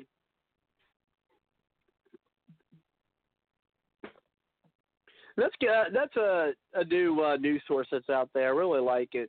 Uh, at least so far, uh, on what, what I've seen, they they've had they've got some some pretty good stuff. Um, and so you know, I think I've got uh, maybe some other audio, but uh, you know, I, I've talked enough. Uh, oh my gosh! And so let's go ahead and bring in uh, Kelly. Uh, I'll get off my soapbox there for a minute. I just was getting fired up there, uh, as I do on occasion here on the show. Uh, and then you see that. So go ahead, Kelly. Um, Glenn Beck did not like Trump at the beginning of. Oh Trump no, he when that Certainly. and he's changed his tune because Trump is. So Mark himself Levin. to- Yeah, so Trump is proving himself to Mark Levin and um, Glenn Beck. Um, I watched this, a special that Glenn Beck did, and it was two hours just about the Hunter Biden Ukraine quid pro quo by Joe Biden. And it was very well done, very well documented. Um, I, I'm actually I've been impressed, very impressed with Glenn Beck on his when he was on Fox talking about the Constitution, the importance, the history, why this and that in the Constitution. I'm like, wow, you're my kind of guy. He kept rising up in the ranks, rising up in the ranks. He brought G. Edward Griffin, who wrote the book Creature from Jekyll Island, which exposes the Federal Reserve. I it came out like in '94, '95. Anyway, I read it in '97. This is how the world operates: money, money, money. Anyway, so on Fox, Glenn Beck brought out uh, on the show G. Edward Griffin, and he was terminated terminated for doing that because you don't expose the big money people on national TV. so he started the Blaze, and uh, he went into great depths that basically it was a quid pro quo by uh, Joe Biden on behalf of his son Hunter. And now we're having hints from what you told us earlier, Robert, that Pelosi's son was also on that board, and there was it wasn't one billion, it was 1.3 billion. And then uh, supposedly this oil company was going to go and help the Ukraine extract their natural resources, advisories and all sorts of what have you. And I don't know how Hunter Biden can get on a big oil company board. Hmm. Interesting. So, and he he uh, Beck kind of divided up the money to where it was going, and some of it was to help develop their own oil. So it's a mind blowing uh, connection, and uh, from uh, you can type it up, Glenn Beck on YouTube. It's a really good watch. Uh, I mean, I, I just I'm impressed with Glenn Beck's communication ability, and um, he's he's now supporting Trump to go after the corruption, not because he likes Trump, but because Glenn Beck wants justice. He wants uh, criminals not running our government, et cetera, et cetera. So there's, and he even played a clip from a Ukrainian court.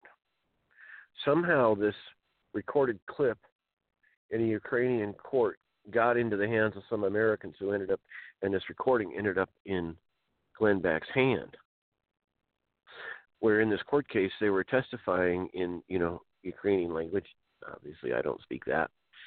I mean, I can speak redneck, but uh, anyway, he in in this recording, this Ukrainian was explaining, well, yeah, it was Joe Biden to protect Hunter Biden, and that's why the prosecution stopped, is because it was there was a threat for the money to stop.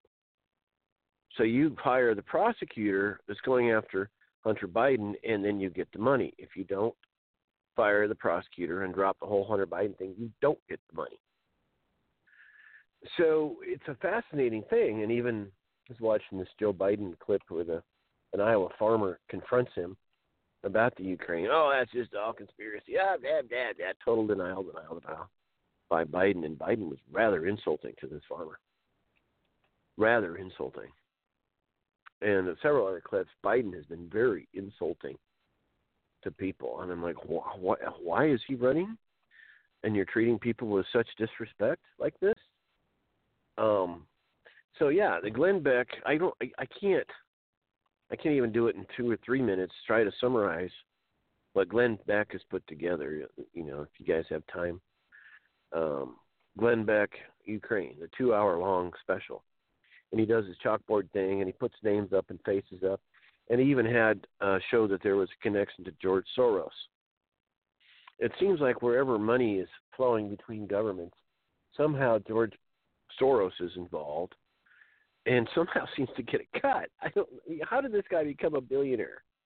I don't know, but um, yeah, I would encourage people just to watch that, and you'll be like, oh my gosh. Man, I gotta watch it again because I was, I was doing things while I was listening to it. Um, so yeah, Glenn Beck, Ukraine. There's the whole story, and then he goes into, well, of course, this is why they're trying to impeach Trump, because Trump is on their tail. Um, you know, World War II, if you're in a a bomber and you're over the target, you're going to get flak and anti-aircraft fire.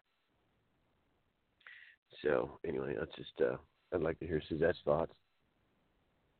Yeah, yeah, go ahead to that. We'll we'll open things up. We still got some some Zionist conversation going on in the in the chat. sorry, I mean, I mean, there, there's a lot of things. You know what? Here, here's the thing. I mean, I, I I'm sorry. I, I'm not sorry, actually.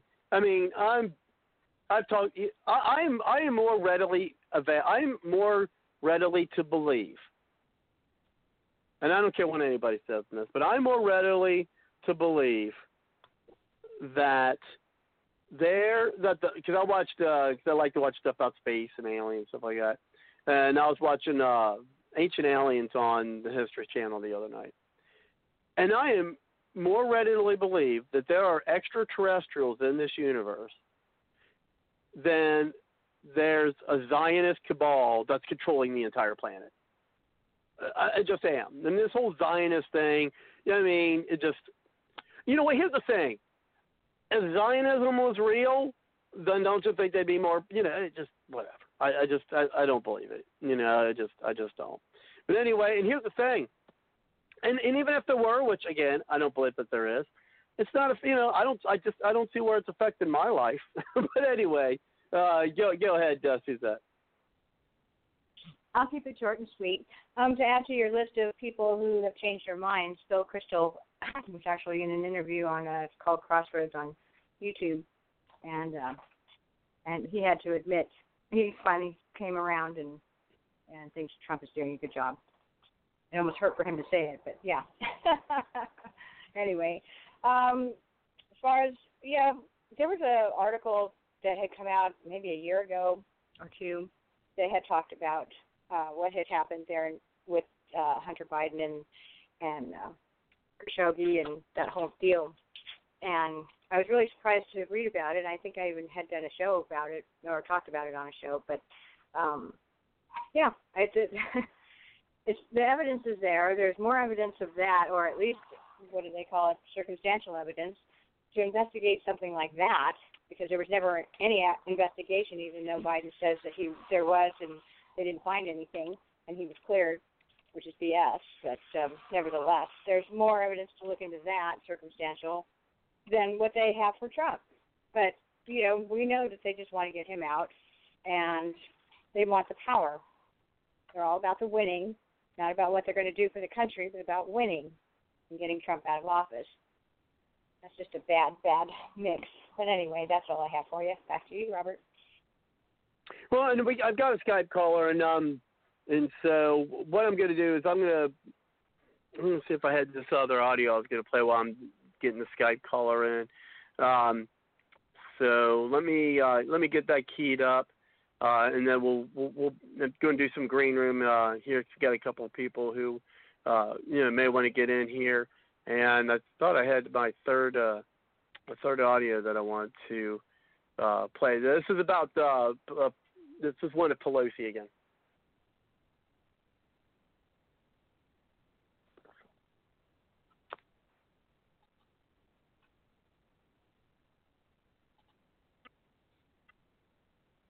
One of the biggest criticisms of the process has been the speed at which the House Democrats are moving. If this is, but seriously though, seriously. It's been going on for 22 months, okay? well, two and a half years. One of the biggest criticisms of the process has been the speed at which the House Democrats are moving. If this is, but seriously though, seriously. It's been going on for 22 months, okay? well, two and a half years, actually. There has been some criticism, though, I will say, about whether or not you should move forward before the end of the year or wait for the courts. Why do you think now is the time to move? Well, I think we're not moving speed. This uh, was it two and a half years ago that they initiated uh, the Mueller uh, investigation. Hmm. So I guess you just admitted that the Mueller uh, investigation had to do with uh, trying to get things set up for impeachment. Hmm. Not about Russian collusion. Not about seeing if Russia interfered. This is about trying to get the president impeached. Um, and that's what uh, that's about. So I'm going to uh, go ahead and because I was unable to do, do the green room, I'm just going to open up uh, a Skype caller. So I'm going to open up uh, your mic. Thank you very much, Skype caller, for coming to the show. How are you tonight? Hello, Bart. Uh, hello, brothers. This is Brother Mike from Singapore. Oh, Singapore. How are you? Is this uh, is this uh, Purple Pill been uh, berating with uh, No, no, earlier this is- tonight?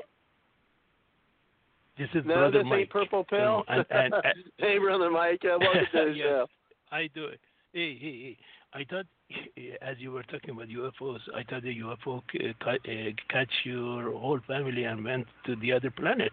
I thought you find us a new planet B, since planet A is going to be destroyed. you know, but I guess you are still in planet uh, number A. So how are you?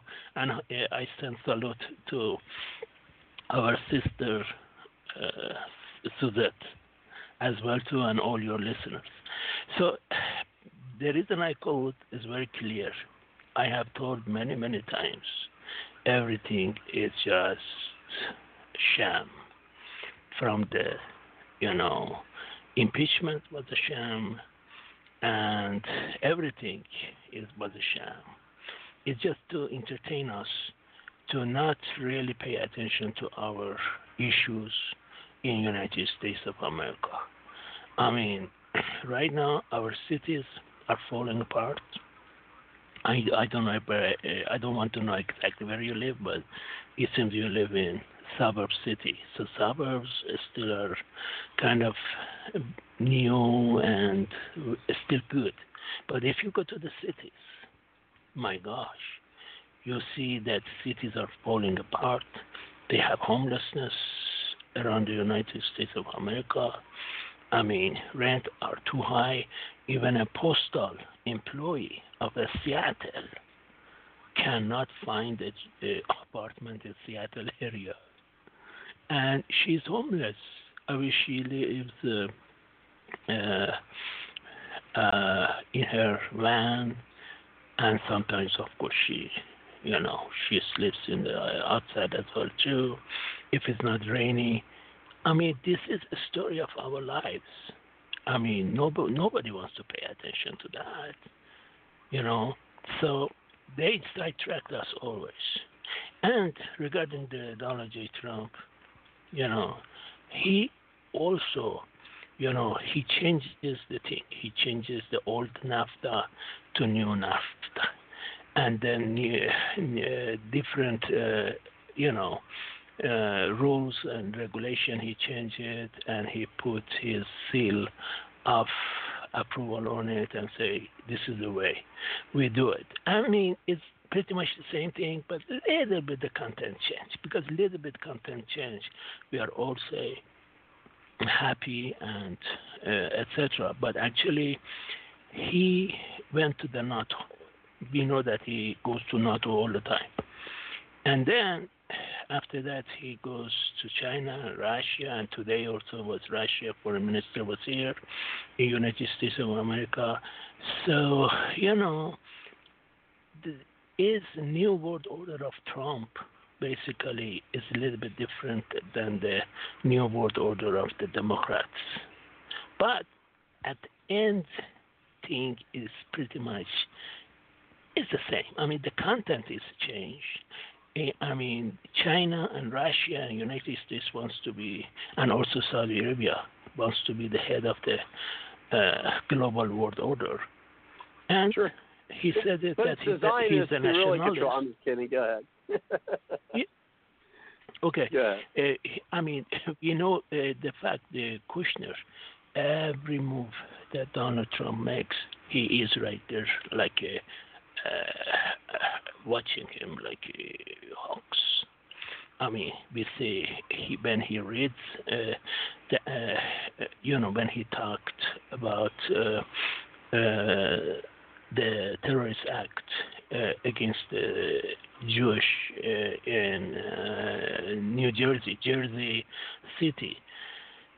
You know, and we had kind of unannounced martial law uh, over there for a couple of days in Jersey, and then it still is closed. Everything is closed, and then uh, you know he was reading from the te- teleprompter, and Kushner showed was in the right side of him, or uh, depends where to view it. So maybe left side. It doesn't matter. But he was right there, watching him everywhere. I mean, yes, we understand. Uh, unfortunately, that you know some of the things you may say uh, it, it makes sense, but the question is we are one way to another, we have issues, we have problems, and New World Order is the New World Order, whether it's the Trump New World Order or uh, Hillary Clinton New World Order, it's all the same. Maybe content is a little bit changed. Go ahead, please. Well, one of the, I mean, and I agree with know, the beginning, especially the beginning part of your statement. I mean, we definitely have the, you know, different nations, you know, us, Russia, you know, China, uh, especially, you know, who, you know, want to be the the hegemon of the world, and you know, now and you know, of course in, in the future, and there's there's certainly plans on on that happening. You know, I think the folks that I you know talk about you know, New World Order is that I think the United States needs to do what the, you know it has to to maintain uh, its position, and and uh, that's one of the reasons why I think that this whole you know concern about Russia is that yeah, there's someone I think we should be looking at at our periphery, uh, but I don't think that we should be spending as much attention on Russia uh, as we sh- as we are. And I find it ironic that um, you know, and we're not hearing a lot from Obama, which is which is probably good, but uh, but he remember he did say when he was running against uh, uh, Romney in 2012, you know, hey, the 80s want their their Cold War back, and there really wasn't even even you know during the head of Obama administration not that much concern uh, with Russia, and and frankly, I contend that there isn't. I don't think Russia is. I mean, besides, yeah, they got all these nuclear weapons, but so do we. So I mean, I think that's kind of. Uh, I, I don't want to get you know be so blasé as to say a, a moot point. Uh, but I don't think that Russia is as much of a concern as as what is being you know put out these past three years, and I find it ironic that you know that they discontinued you know or, or not discontinued but you know they kind of discounted Russia until this whole thing with, with with Trump, who they really and this is what, Trump is trying to do, is Trump is he he's focusing on the right nation to keep an eye on, to keep the focus on. Again, keep Russia in the periphery, but China is really the nation that we really need to be in our focus. I wouldn't go as far as saying our Okay. crosshairs, but I think that's the nation what we need to watch out for. Yes, uh, both nations actually we need to watch, but at time Saudi Arabia, we are in the bed with Saudi Arabia. Do you remember that he went to Saudi Arabia and, and he danced with the MBS uh, and with the uh, sports? Do you remember that scene, please? Or if you don't, please, I ask your people YouTube it and hopefully they can find it. I mean, that was the very first trip he made. So, you know, Saudi Arabia, you know Khashoggi? Khashoggi, the, the uh, journalist, was killed in the embassy of Saudi Arabia in Europe. And uh, I believe it was Turkish, I think, or uh, Turkish, I think, if I'm not mistaken. But anyway, uh, that's part of Europe too. Anyway, uh, bottom line, uh, I mean, when we had a terrorist, you know, um, uh, act act against our troops inside the homeland in you know Florida, and you know we just took many of them right now uh, over 500 uh, Saudi uh, pilots. they are not at all going to base anymore. And then why? I mean, why we should just say, oh, okay, that's happened. Although we know it's a terrorist act, is okay. You know, we are not. If it was uh, any other country, we are right now uh, through 24 hours strike force of United States. We were right now bowing that country to the Stone Age. But if it's Saudi Arabia, it's okay. Can you answer me, Suzette? Go ahead, jump in, please. Suzette, uh, mentioned you if you want to chime in on that. about Saudi Arabia? I think yes, yeah, we yes, should be yes, keeping an eye on them definitely for sure. Um, today, um, Sudan is going to start pulling out of Yemen, and they're following the U.S. lead on that um, because we've actually been helping Saudi Arabia, you know, uh, bomb Yemen and take out their people. But um, so something's going on as far as right now with Sudan pulling out because they have they have better things to do. They said basically they're they're into building up their country and their people, and that's not their war. And so that was one of the reasons why they were pulling out, following the American uh, U.S. lead. So that I guess that means we'll be pulling out too, or you know, not help anymore as far as the Saudis um, take out Yemen. But um, uh, yeah, China is a really big threat, and and definitely this and Saudi. Arabia I mean, people. I understand that we have to make uh, trade with these countries, and what they do in their countries, they do in their countries with their people. And frankly, it's none of our business. Um, we can't be the world police. I mean, when um, you know, if it involves the U.S. in any way or allies, we have to think about what the consequences are. But concerning Saudi Arabia, I mean, here, you know, we have things happening like the towers, September 11th, and and other things. It's just not good people, and we continue to do business with them, and that's fine. It should just stay on a business level and and leave it at that. You know, if they get involved in anything, we don't need to be there to back them up. Just yeah. Suzette, okay, Yeah. I have a problem with you. I have a very big problem with you because uh, when we know uh, that uh, you know uh, Saudi Arabia is, as you mentioned, you know everything about what Saudi Arabia does, and then on top of it, we, why we put new troops into their home country right now? Are we anne- are we are we annexing? Are we annexing? Uh, Saudi Arabia to United States then? Because it seems we put so many troops there right now, um, close to at least 50, 50 if not 100,000 people. And they keep putting it 10,000, 20,000, and I mean, if you add it up, I mean, it's close to 50 to 100, Let's estimate it. Let's be honest. Why? Yeah, what the well, hell quite frankly, Trump wanted to pull out of a lot of places and close down some of the bases that we have around the world because they're not really necessary. Not all of them. But every time he tried to do that, he got blocked by the Pentagon.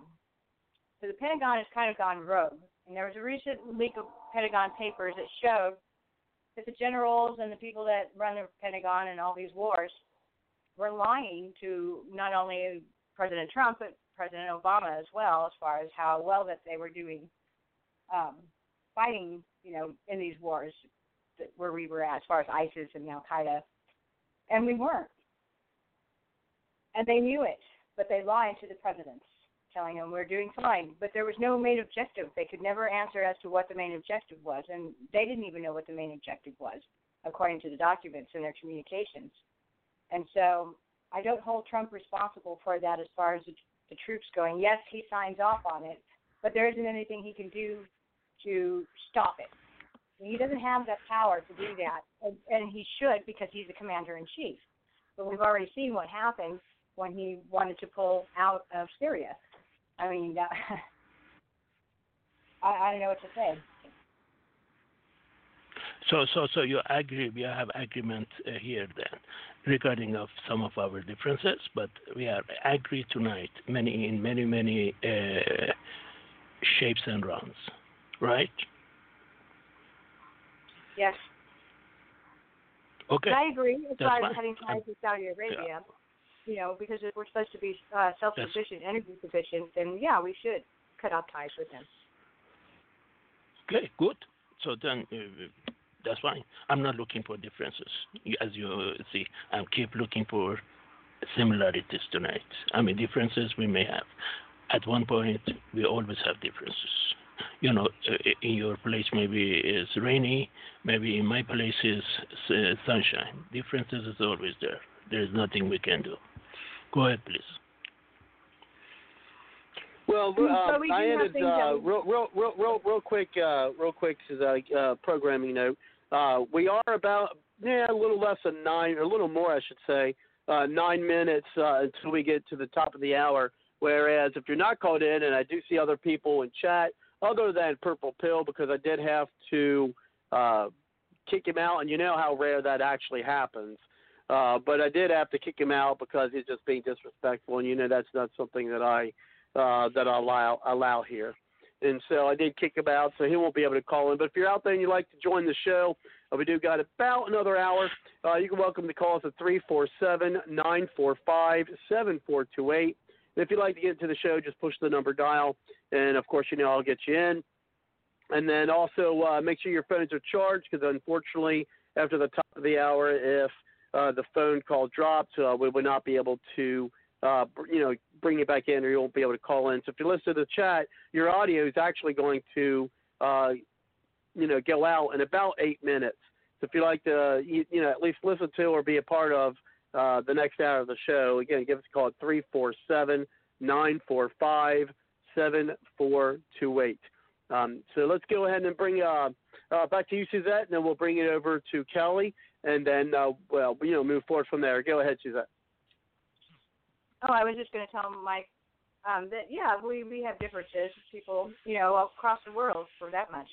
But um, there are commonalities because we are all are human for the most part. for the most part, except for Democrats. No, I'm just kidding. Um, but the health thing, you know, like uh, well, Mike and I had a conversation on another show last night as far as the health thing, and that you know, no matter what we try and do right now to eat healthy and and exercise and do the right thing so that we can live longer, you know, um, it almost doesn't matter because the air, you know, with aluminum, barium, and the water with the fluoride and whatever. But we all agree that you know something has to be done to clean up what we eat, what we breathe, and what we drink, um, because that sustains all of us. And so we were in agreement about that last night. And so just as to address Mike as far as the differences and, and the commonalities that we have. Back to you, Robert. Yes, we have to celebrate our diversity indeed, and uh, and look for commonality. I mean, be, uh, I mean, at the end, we want the same thing. We want happiness. We want good for uh, yourself, for all the people around the globe, uh, and you know, we want uh, nothing bad for your neighbor. We don't want uh, good, uh, all the good happening for everybody. We want, uh, you know, peace, tranquility, justice for everybody to come. So the question is, you know, but, you know, yes, Donald Trump did a slow down war machine of United States. That's true. but you know, still we are, you know, uh, guarding the poppy seeds in Afghanistan. Am I right or wrong, Suzette or uh, Bird? Go ahead, please. Uh, Kelly, I'm going to kick that one to you, or Robert. Or Robert, yeah, sorry. Well, I Oh, no, no, that's okay. Yeah. you can call me Bart too. Uh, yeah, you please go give ahead, me your Kelly, name and then I'll chime in. Give me your name. Give Sure, me your it's name again, Robert. please. I feel Yeah, it's Robert. Robert. Robert. Yes. Uh, yes, go- yes, sir. Yeah, go ahead. Yeah, get, go ahead, Kelly, and then I'll chime in about Afghanistan. Well, well, well, Mike, I want to reach through the phone and shake your hand because I work with the homeless, and I've down, donated thousands of professional time to get a building permit for a homeless shelter. Um, talked to a couple homeless folk yesterday, just hey, how you doing, kind of stuff. Give them a couple dollars, okay, fine. I will agree with you that our inner cities are, I want to say, dying. Um, when you pack people in like sardines, you're just going to have problems. Thomas Jefferson said, when the cities in America get as large as the cities in Europe, you can expect the corruption of Europe to come into America. And uh, the I actually have two permits. It's been a while since we ta- talked, Mike, and I, I do uh, like some of your Yes, perspectives. sir. And uh, Yeah, I appreciate but since we last talked, yeah, I, I've gotten permits for like tiny homes. If you watch the tiny home videos, um, it's 16 by 28. Costs thirty thousand sir. in materials, and so we got a building permit for that. Tiny homes you can't really get permits except in very few jurisdictions, and so that is one way to solve the problem. California has actually uh, they're working on laws to allow two homes per parcel, whatever the parcel size. Now that can really, really help. Um, so yeah, homelessness is a big issue, and I've mentioned this before in the show. Well, I'm, I'm a civil engineer, and I've done land development, subdivisions, and da da da. Um, the they have choked the supply of land. This happened in 1972 with the Subdivision Map Act. Combine that with the Environmental Quality Act, and it greatly choked the supply of land. So within 10 years, housing prices tripled, almost tripled, and uh, it's frightening Absolutely. what happens when you choke this. Yeah.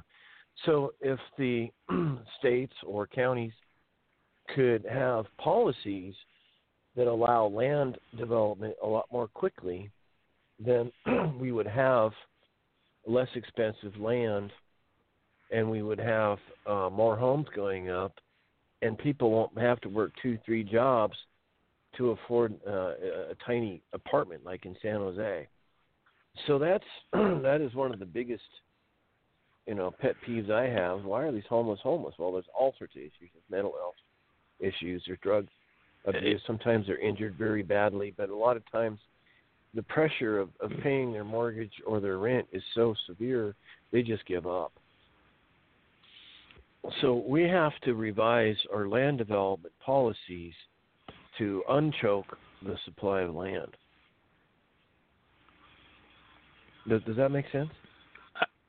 Yes, sir. I have no problem. Especially, I think it was one of the states uh, that they ba- uh, trying to ban giving food to homeless people or some kind of. I mean, only if you are in the church or some kind of mosque you can have the food, but you cannot uh, say feed them outside. Is that true or false? Go ahead, brother. well, I don't know what that has happened, but if I, if I was if it was against It's the true. law, Yes, it's It against is the law. state? If you were to make a bunch of sandwiches and pass them out to the homeless if they were at the park or in front of a building, you that's against the law. If you have What state? a if you have a center or a hall or something like that, some type of building where you have them come in, you can feed them there, like a soup kitchen type thing. What?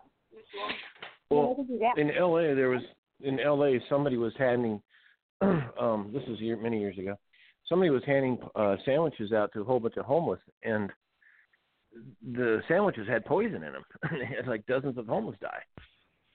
Wow. Yeah. So, I mean, you- yeah. Uh, but anyway, Exactly. I mean, it can go both ways. Unfortunately, I mean, today's society we are living, you know, I mean, trust. They have taken trust from us, and also they bombardment us with 5G network and 6G network and pure life, which in the very near future, I mean, within a year, uh, already pure life is here. I mean, many companies, uh, uh, if you go to, I mean, you you are you just use you say, okay, let me connect to their internet. That's already light. Through the light on the top of uh, your head, the internet is coming, and so everywhere you go, you have the internet. So uh, pure life I mean, the bombardment has now been, mm, but they sent uh, 12,000, uh, I mean, uh, SpaceX completed 12,000 uh, satellites around the globe. It's a tiny satellite they sent. There was uh, two times they sent it. First 6,000 package, and then another 6,000 satellite they sent it recently. So 12,000 total. And then future, I mean, they are going to bombardment us again with the radiation from the atmosphere too. So even if you are someplace don't get the 5G, 5G or even uh, uh, close uh, to 4G, even if you get, you think, oh, you are good, or even your home is a 5G network. They come and put the instrument in your home, and you never question them. And then, as a result, you already have a 5G network, and you see you can go uh, go to sleep at night. You, are uh, quarreling with your wife, your husband, your family members, and you are you have a lot of agitation. You have a lot of uh, thing. Instead, you, ter- uh, you if you if you are not computer uh, literate, call them. Say, I want my wireless off right now wireless off, and then you use of the four ports you have, wire it down through your house. Easy.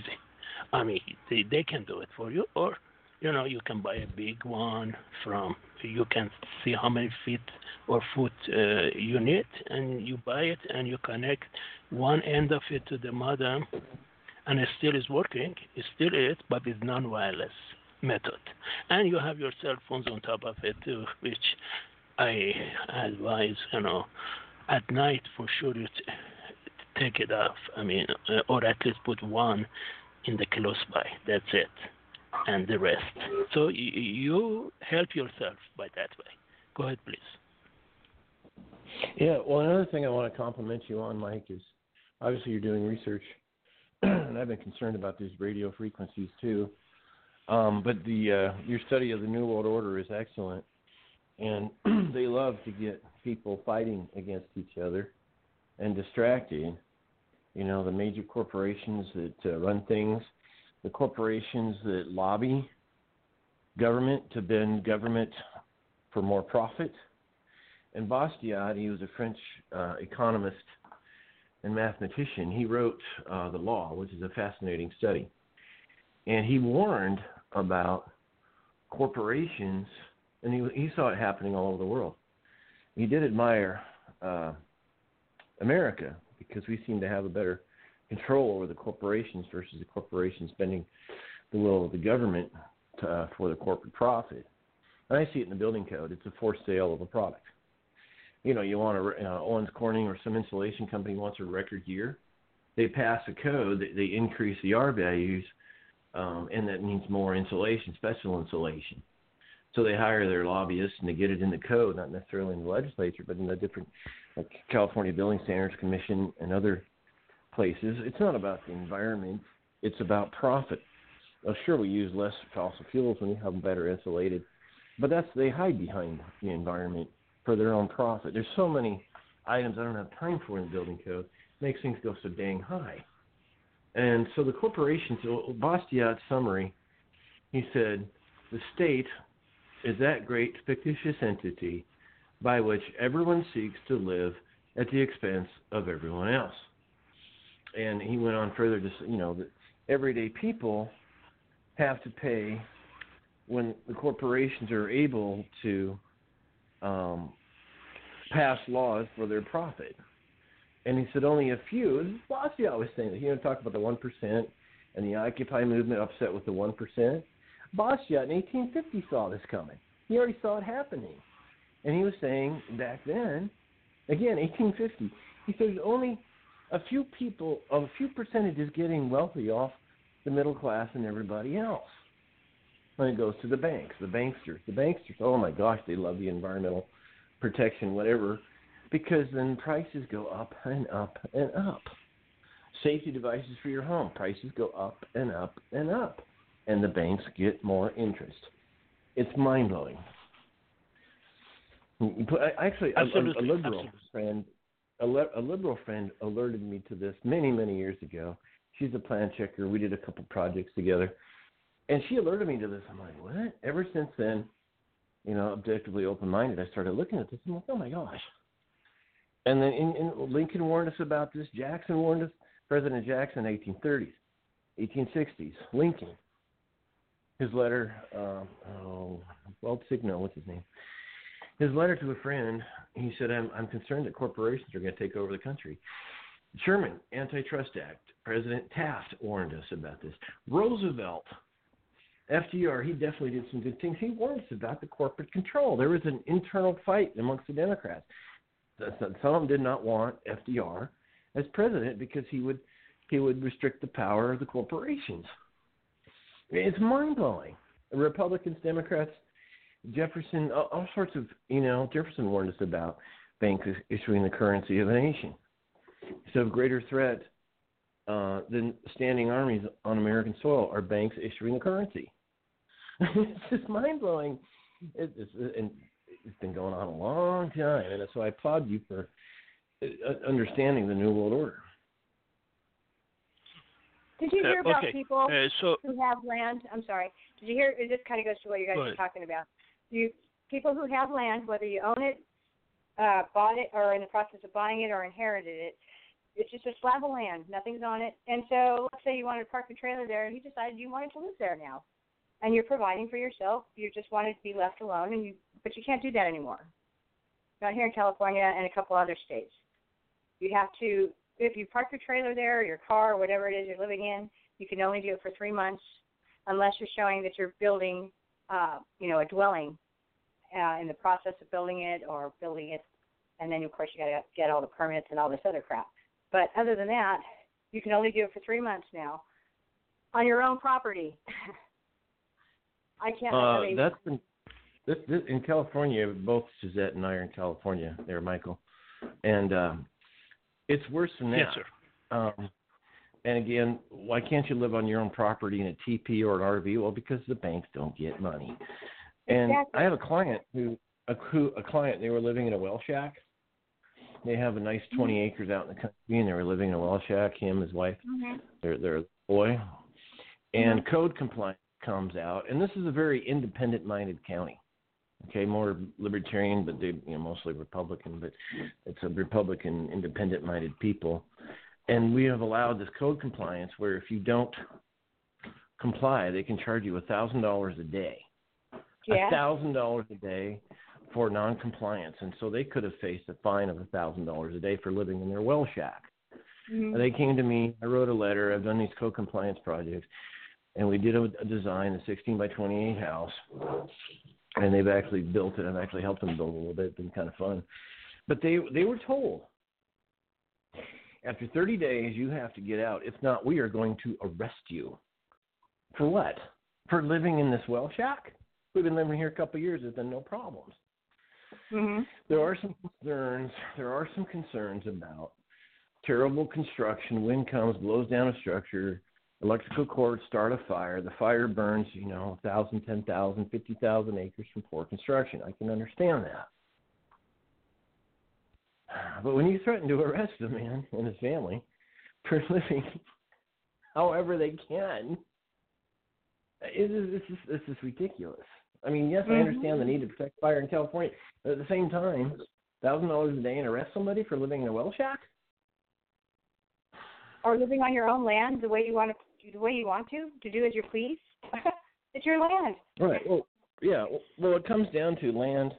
You know, I do land consulting. Land and land use is sacred until you harm your neighbors. Okay. Well, we used to have judges in every small town to deal with these little pissy fits of, well, I don't like the way your your yard looks. Well, let's go to the judge. That's just that's his land. Leave him alone. Um, he started a big fire, went over on my property and burned my house down. Judge says, okay, you you you need to build him a house now because your carelessness on your land caused you to burn down your neighbor's house. Land and land building use, a house is going to stop that. well, land and land use is sacred until we harm our neighbors. Define harm. But it's you think about the um, the banks make more money. I mean, imagine if you could live on your property in an RV for a few years. You're saving what, thousand bucks a month, and uh, Bay Area it could be two, three thousand dollars a month. Yeah, That's you have a couple saving. acres. You're out in the boonies, not bothering anybody. Right. So you can save up money to build a permanent structure, but they won't let you do that. But if you have a building permit, you can live on your RV. If you got a well, a septic, and temporary power from a building permit, then yes, you can live in an RV and build your house. But it, it's we we land is more than just four corners. Land is also can I use it? Can I dispose of it? Do I have access to it? Do I have water rights? Um, you know, the planning departments uh, in, the rural areas, I believe, are from the pit of hell because they have went for the the banks and the banks charge more interest. The difference in cost in this 16 by 28, they're building it themselves, okay, versus a a 1,400 square foot standard bread and butter, three bedroom, two bath house. The difference I figured out if they hired a contractor, sign here, he builds it, bank loan. The difference in cost is $150,000. Um, but, and by the way, this county they've, they've backed off on code Right. compliance because he's he's making progress, and he's building and inspecting comes Yes. out every now and then. And code compliance people leave Yes, him alone. Yes, absolutely, you're right, my friends. But on top of it, uh, war on the drugs are fraud also. I mean, once we, you know, protect the poppy seed in Afghanistan, I mean, once, uh, you know, and uh, I mean, everything is Well, that's why a lot of soldiers are committing suicide. That's why soldiers are committing suicide. They were, you know, signed up to, to defend Yeah. freedom and defend the country, and they're and they're defending poppy seeds. That's why they're committing suicide. That's one reason why they're committing suicide. Yes, sir. And, and, and at the same time, you know, we, uh, I mean, they keep saying, oh, we captured, uh, say, thousand uh, pound of, uh, uh, you know, uh, poppy seed or whatever, hashish, teriyaki, whatever you want to name it. anyway, bottom line is, have they ever burned it in front of the TV station and public? Never. Never. Just they, they take it and then sell it uh, back through their own people. So it's a, mm, uh, you know, it's that's why we have so much problems. We are uh, 5G attack all the time, uh, and 6G and pure life becoming, and then attacked by all of this. Then you know how much can we take? That's the problem. Well, yeah, I mean, But- I don't, I, I can understand that the people in the inner city are getting very frustrated and antsy. Um, you know. Oh, by the way, Trump recently, uh, he's working for school choice. Hmm. Um, it's amazing. Yeah, that that's a Yeah. hot topic for me. Yeah, well, he's working for it so that people in the inner city Well- can go several miles away to school, and it'll really help a lot of people. And anyway, that's a whole other Well, thing let, let me ask you this. I mean, I I I, I know how school. I, I believe I know how school choice works here, uh, Kelly. But maybe you know more on it than I do. Through at least what what I what I know of school choice, and, and this is certainly a big uh, a topic for me, and, and that is. Is this where they get vouchers from the government so that these kids could go to uh, private school? To Or is this school. where they can actually pick, or is this where they can pick what public school they go to? Both, because there will be charter schools that will be private and do charge for the government would take the money that would be used for public school and that money would go to the charter school, which is. Well, that, that's bullshit. That's bullshit. Why don't I get any money for that then? No, oh, seriously, I am. I am You know, so. Ag- I am so. I am so against this school. Okay, it's what I thought it was. I'll tell you what. I don't agree with Trump on everything, and this is one thing I don't agree with. I am not. I am not a supporter of school choice. I think it's bullshit. I think it's crap. And it, I tell you what. I, I, I seriously, seriously. I think you know. I think it's. Uh, it just oh man, Uh, there's not a lot. Well, there's some things, but this is one of the things that burns my ass. There's times you know uh, during, especially during August and September, where I work literally every day except maybe two days in a two month period where I'm not working, so I could send my kid to a private school. And then you get these people who don't work as hard as I do, and they get money to send their kid to the same quality school that I go to, that I send my daughter to. That's bullshit. I, I, I mean, seriously, why do my tax dollars got to go to pay for someone else's kid? That drives me absolutely insane. For people who don't have kids, or people whose kids don't don't have kids in school, or people like myself who sends their kids because I work my ass off to send my kid to a private school. We should get we should get a tax refund for the money, you know, you know, that we spend on on paying for other kids' at school. It's not my responsibility. So I'm going to go on a tirade here because this is one of the things I'm passionate about. Is that you know, you know, I work again. I work my ass off to get to ta- have my kid get to a uh, uh, you know a private school, and then I have my tax dollars, which I don't think is my responsibility to make sure someone else's kid goes to a pub, goes to a private school. You tell me how that's Well, fair to people yes. like myself and people It's not- who it- uh, It's not fair, but you're also still you're paying for private school and you're paying for public school right now, and it's not right. It, you know. well, it- yeah, I should is- get a, I should it get a tax refund. Yeah, I agree. I mean, if you have no kids or your kids are grown and they're no longer in school, then yeah. or if you're paying for private school and not public school, then yeah, you should get that money back, or not have to pay Absolutely, it. and and there is a, another uh, attack is on uh, public right now uh, in your USA, mostly right now, called vaping. V A P P I N G, vaping. I mean, they, uh, you know, they keep giving uh, our kids vaping, and then uh, so far, I mean, United States and also Canada, I mean, over 100 p- people died as a result of vaping. And, you know, this is another uh, problem we have. I mean, they keep giving us problems into It's not my problems into problem. I don't look at it as my problem. I think if you know your kid is vaping, well, your kid's your kid, your responsibility. It shouldn't become everybody's Correct. responsibility. Well, and and, and, But and, I and, and, I've but- seen this happen. And and and I when I see wait here here's what I've seen in my uh you know my my sister. She lives in an area where they do school choice and they do the voucher program, where basically these inner city kids, okay, that weren't let let let, let, come on let's not mince words let let let's have some you know and I'm not saying we don't have honesty here we do, but I'm going to be completely honest. You have these inner city schools where the kids aren't nearly as disciplined as you know let's say that i've disciplined my disciplined my child okay and they're i mean and they're sent to these private schools where they don't have the discipline. They cause all kind of havoc with the kids and get in all kinds of trouble with the kids you know who are there. They disrupt the school because they don't really frankly they frankly don't know how to act in that atmosphere okay, because they weren't raised, and this is all the parents' fault, you know, because they weren't raised by the parents, you know, to respect other people's property and respect other people, and so they don't, so they cause a lot of chaos in this school, you know, and, and I,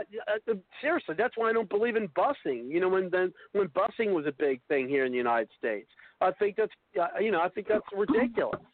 You know, just Well, like this, this skill, you know, because they don't, if they're not paying for it, how can, real quick, uh, uh, Suzette, how can these kids and how can these these parents, you know, appreciate and they don't appreciate, you know, get, getting these benefits of their kids going to a, a, a private school when they don't have to work for it.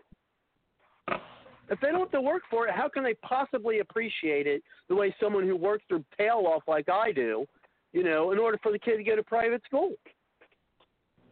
Well, the charter schools that they have now, they take so many children. They have a strict discipline code with these charter schools, and when and their parents know right up front what they're expected to do as far as uniform. Your kid has to be on time. As a parent, you need to attend these meetings.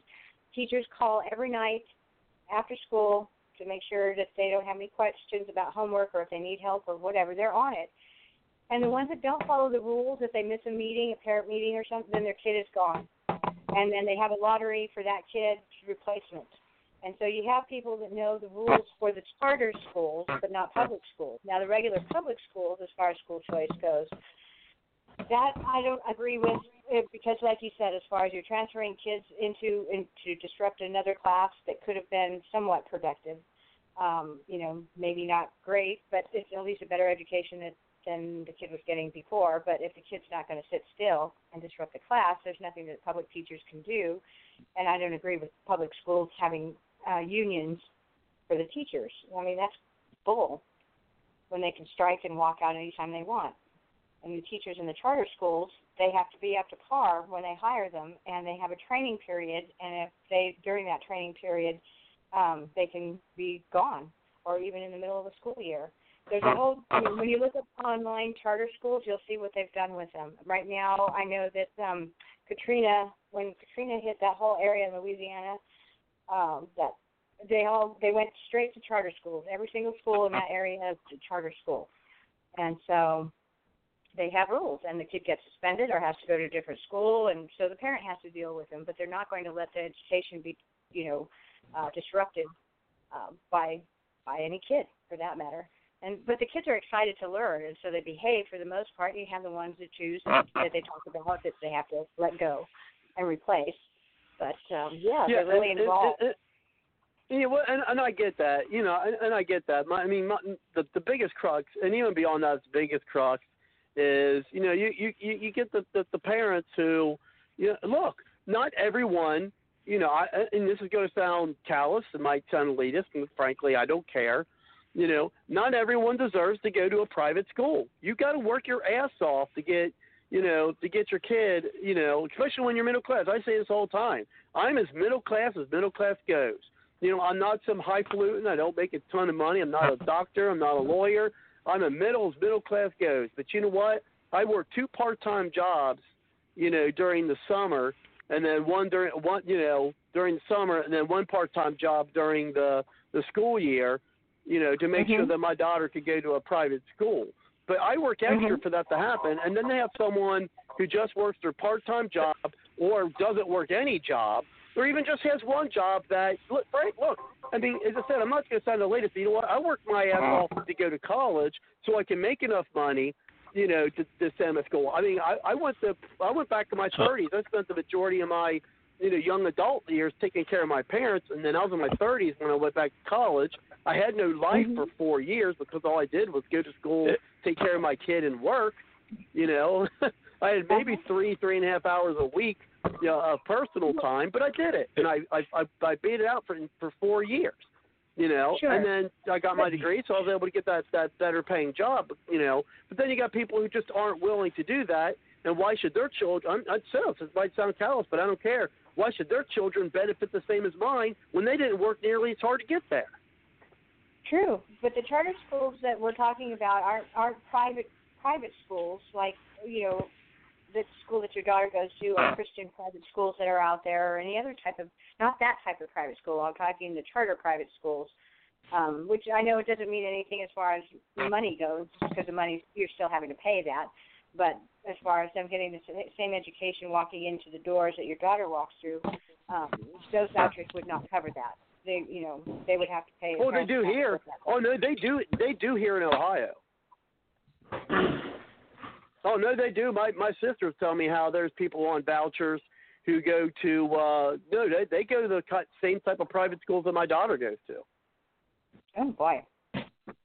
Yeah, I mean you you have to qualify by but that's the thing that's a kicker. You have to qualify by, you know, not making a certain amount of money and then and then you have to live in a school district that's considered a failing school district for like 2 years in a row or something like that.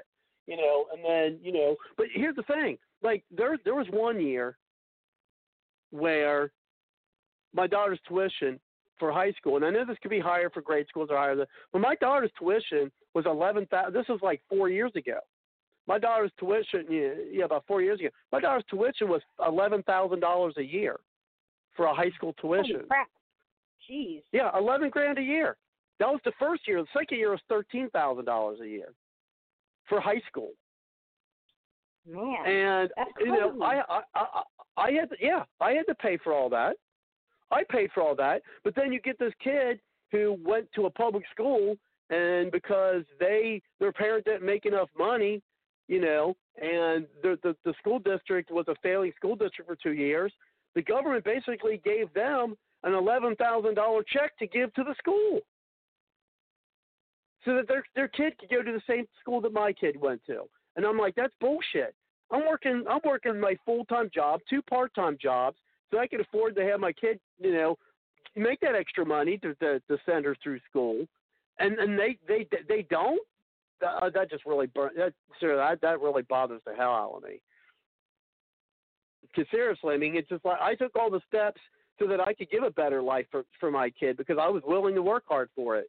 And then you get you know people who who who, who you know didn't do the same thing, being able to get the same benefits. I, I just think that's BS. But yeah, I mean it's it's it's that much. My daughter's my daughter's high school costs less costs more than some state colleges do.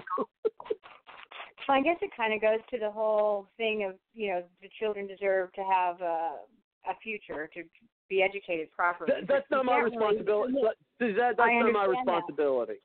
I understand that, and if that's the case, they need to do something about the school system so that they don't have to do that. Substitute, you know, as far as paying out of pocket. I think, um, you know, the idea of people who, if you have a kid or kids, then you then you should be responsible for them as far as paying for them to go to school, whether it's taken out of your taxes or whatever. But those who don't, you know, have I guess they assume that they have some type of responsibility to society as a whole, uh, what happens to those kids and, and what they'll grow up to be. And so, you know, they're putting it on everybody when it's the responsibility of a kid. You know, what happened to individual responsibility and accountability, Mhm. you know, out the window when it comes to parenting. Exactly. Well, and that's why I think that people who have no kids, or let's say they don't have any kids in school anymore, they should get a tax refund for all the you know property taxes that because that's how they pay for the schools here through our property taxes. And let me tell you something: our, the, the district I live in, you know, they're they're always going for a tax levy. They're always looking to increase the tax levy, you know, the, to get more money from our property taxes to, to go to the schools. You know, and, and what's ironic is, you know, if the tax levy fails, they always seem to find a way to find the money. You know, Mhm. so I, I mean, I, We have I, a I lottery mean, I, I haven't voted. I've never voted for a tax levy for for for schools. Why why why would I want to raise my property tax?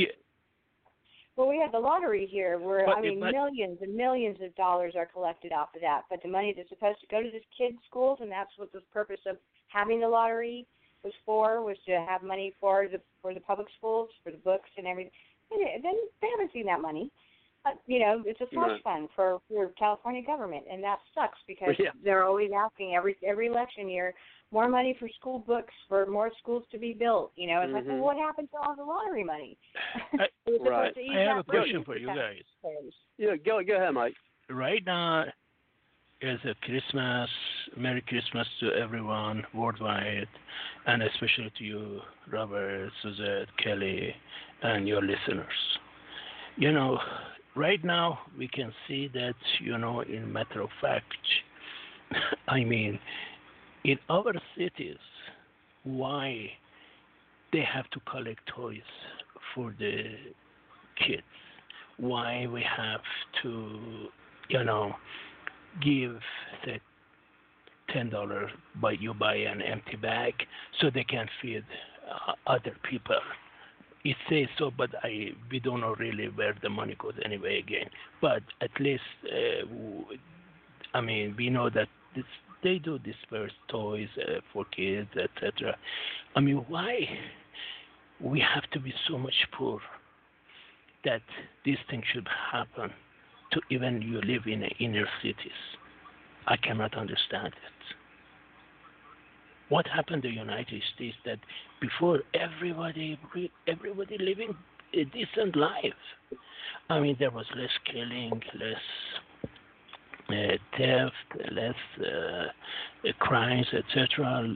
Now, Uber drivers in United States, uh, they have so much uh, sexual crimes on them, or Lyft drivers, etc. on them and you know why we have so much become like a uh, basically become like a Chicago worldwide. I mean, uh, well, USA and, especially. Go ahead. Uh, and I'll, and I'll, yeah, and I'll answer for that. I mean, the other folks, what what they what their thoughts are, but my, my sure, thoughts sure, are please. that is, is it is it comes down to this: people aren't made to be responsible for themselves and their families anymore. The government has made it so that you know they made it so easy for people to rely on the government instead of relying on themselves. And having kids rely on the government instead of the you know the government um, instead of the the children relying on their parents. Okay? They you know and and so what used to be the the work of charities and churches the government wanted to take care of that. The government you know they they want as much as many people here you know the government and, and mainly it comes from one party want as many people to be dependent on them as as, as possible because they want them they they want to have a constituency. They want to have people who are going to vote for them and keep them in power. That's what happened. They they just want to take away people's personal responsibility, you know, for you know for themselves. And I think that in a large part, you know, that that's what happened. Uh, we'll bring it to you, Suzette, and then Kelly, and what you think happened.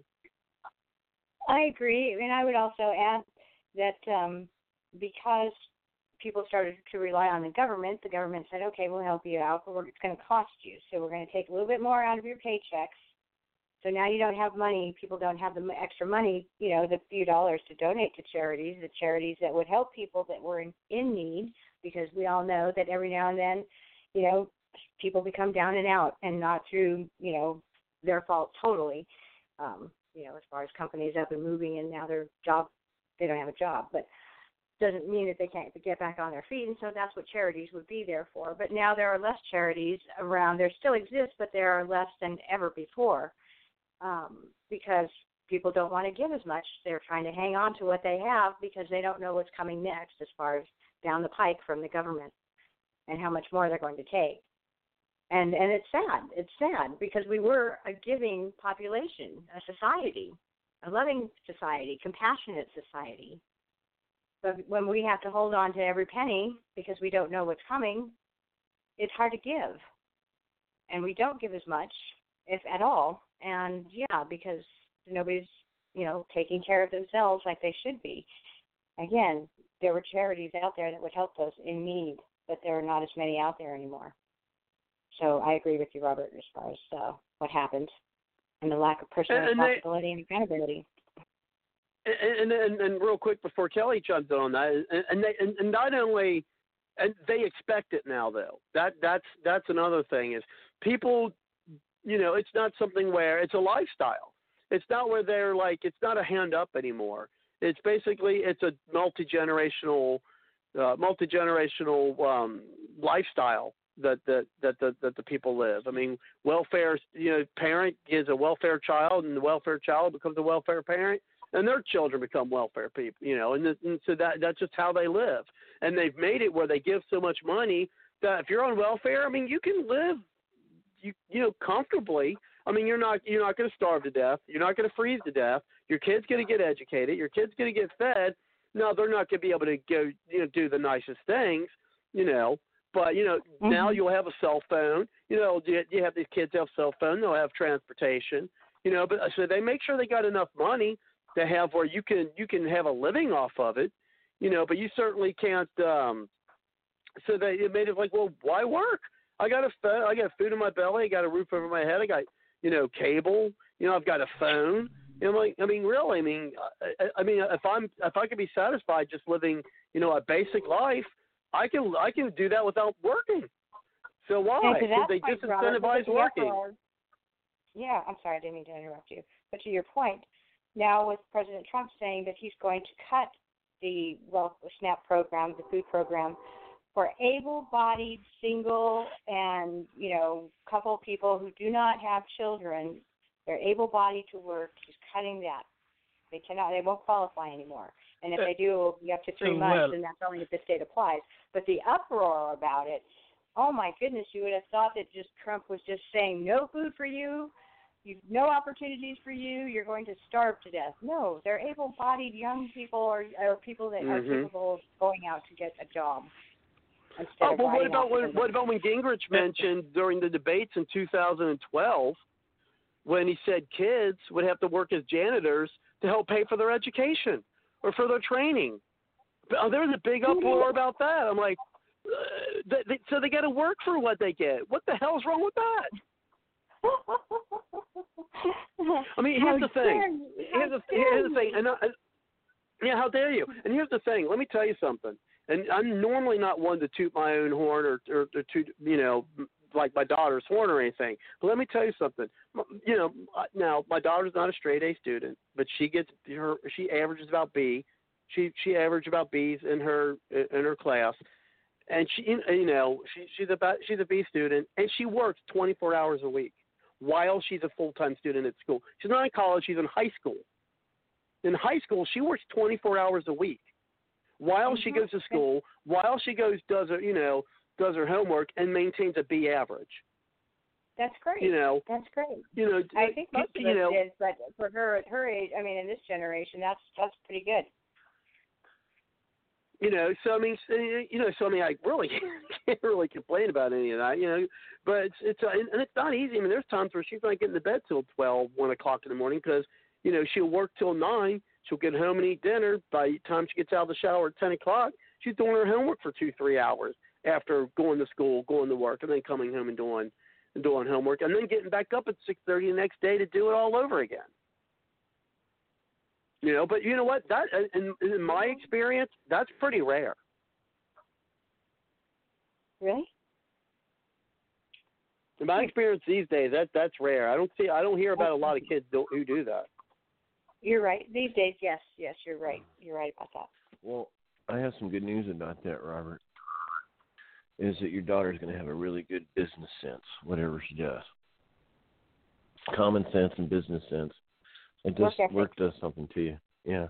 Mhm. When I was on a farm, raising a farm, I had my own livestock. At one point, I had 80 head of livestock, 40 pigs and 40 sheep. That's why I can say I come from a long line of Jewish hog farmers. Anyway, um, yeah, it's it's it's good to work. I mean, if she has a vision for her life that motivates her, that she wants to get a good education, get into college, pay for college. I even worked in college as a computer lab monitor in construction, a couple summers, and uh, see what else. Um, odd jobs, things like that, make a little extra money. Mhm. I've I've I've seen a lot more adaptation to the business world. They they pick things up quicker. Um, they can see by working they obtain a goal. I have a, a lady friend in Santa Cruz, and she is very successful financially. She worked like crazy. Uh, I got another friend locally, and they, she's her and her and her brother were doing a paper route, but that was to help her their their single mom to you know to get by, and they and they saved up some money too. And so there's this, and, and, and my my friend locally, she's got an enormous amount of common sense. And so yeah, it's it's a real good thing. And well, I kind of go back to if we were more spread out, say larger parcels, half acre, one acre minimums, you know, and people could I don't know grow food, grow herbs, grow uh, you know oregano, thyme, whatever. You know, you got the classic Other herbs, uh, you there, see the Kelly. street. No. Other herbs, well, marijuana. Herb. uh, herb. the- Go herbs. I'm sorry. Bars altogether dark. Yeah. Yeah. Yeah, okay. Well, it's always the wacky tobacco, but that's another story. California is actually going for in, industrial hemp, and that's going to be a big boom to the economy. You can make plywood out of it, oils, all sorts of things. Anyway, but yeah, the uh, if we could have land such that people could instead of forty acre minimums, you know, like two acre minimum, five acre minimum, then you get more people out of the city. and they would have this uh, better work experience. I mean, I was, you know, raising livestock. You fix fish, you do this, you do, do chores, you scoop manure. Um, and uh, but anyway, my, my son just happens to be a descendant of people that are. See, I come from a long line of long line of Jewish hog farmers, and I figured, you know, he's coming up to age that we should have a bar mitzvah, so we should go ahead and kill the fattened hog.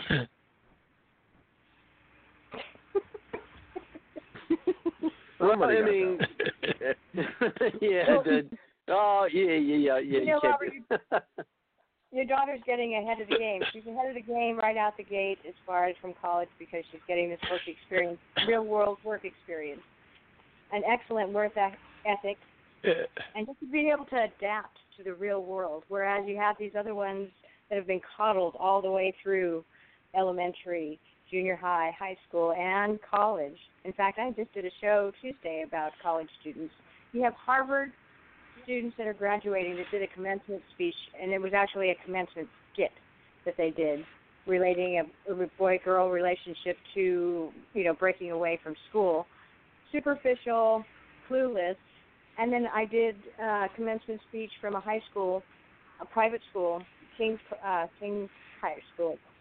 I don't know. I think it was King something. Anyway, and this kid was, he thanked everybody. He thanked on his staff. He thanked his parents. He was grounded. He was, you know, his speech that he gave talked about the experiences. He described the experiences in school, the things that he learned. It was just really in depth. And I could tell that kid's going to be successful. Whereas these other ones, you could tell, are just, I don't know where they're going to end up, but their handouts somewhere around the corner, I guess. But, uh, yeah, you, just the night and day from from a kid that is cared for and you know ve- pretty much like you do for your daughter you're giving her the education that she deserves to be successful and that's rare so good job I- Is there something? Yeah, good job, Robert. Is there something that's motivating? Oh you? no, I appreciate. it. Does she have a, the what? Well, well, for one, I mean, she like, I mean, two, two, two things. The, the, I mean, the, the, yeah, two things motivate her. One, she, she does like to have, uh, she does like to have spending money, you know, as any, you know, teenage girl does. Uh, that's one. Two is, um, she works at a drive-through at a, um, at a chili place, and she also waits tables. And every night she, she works one or two nights a week waiting tables, and she's putting that away for college. So the, the, the, the tips she makes is what she's calling her college money, so she's putting that away. And then uh, last year, as you know, um, I sent now last year I sent her again working my butt off. Uh, I sent her to Italy last year, and um, and so you know this year, you know the school that she goes to is offering a school to Greece. And uh, you know, I told her, I said, well, I said, if you want to go to Greece, I said you have to pay for half of it. And she said, okay, yeah, I'll do that.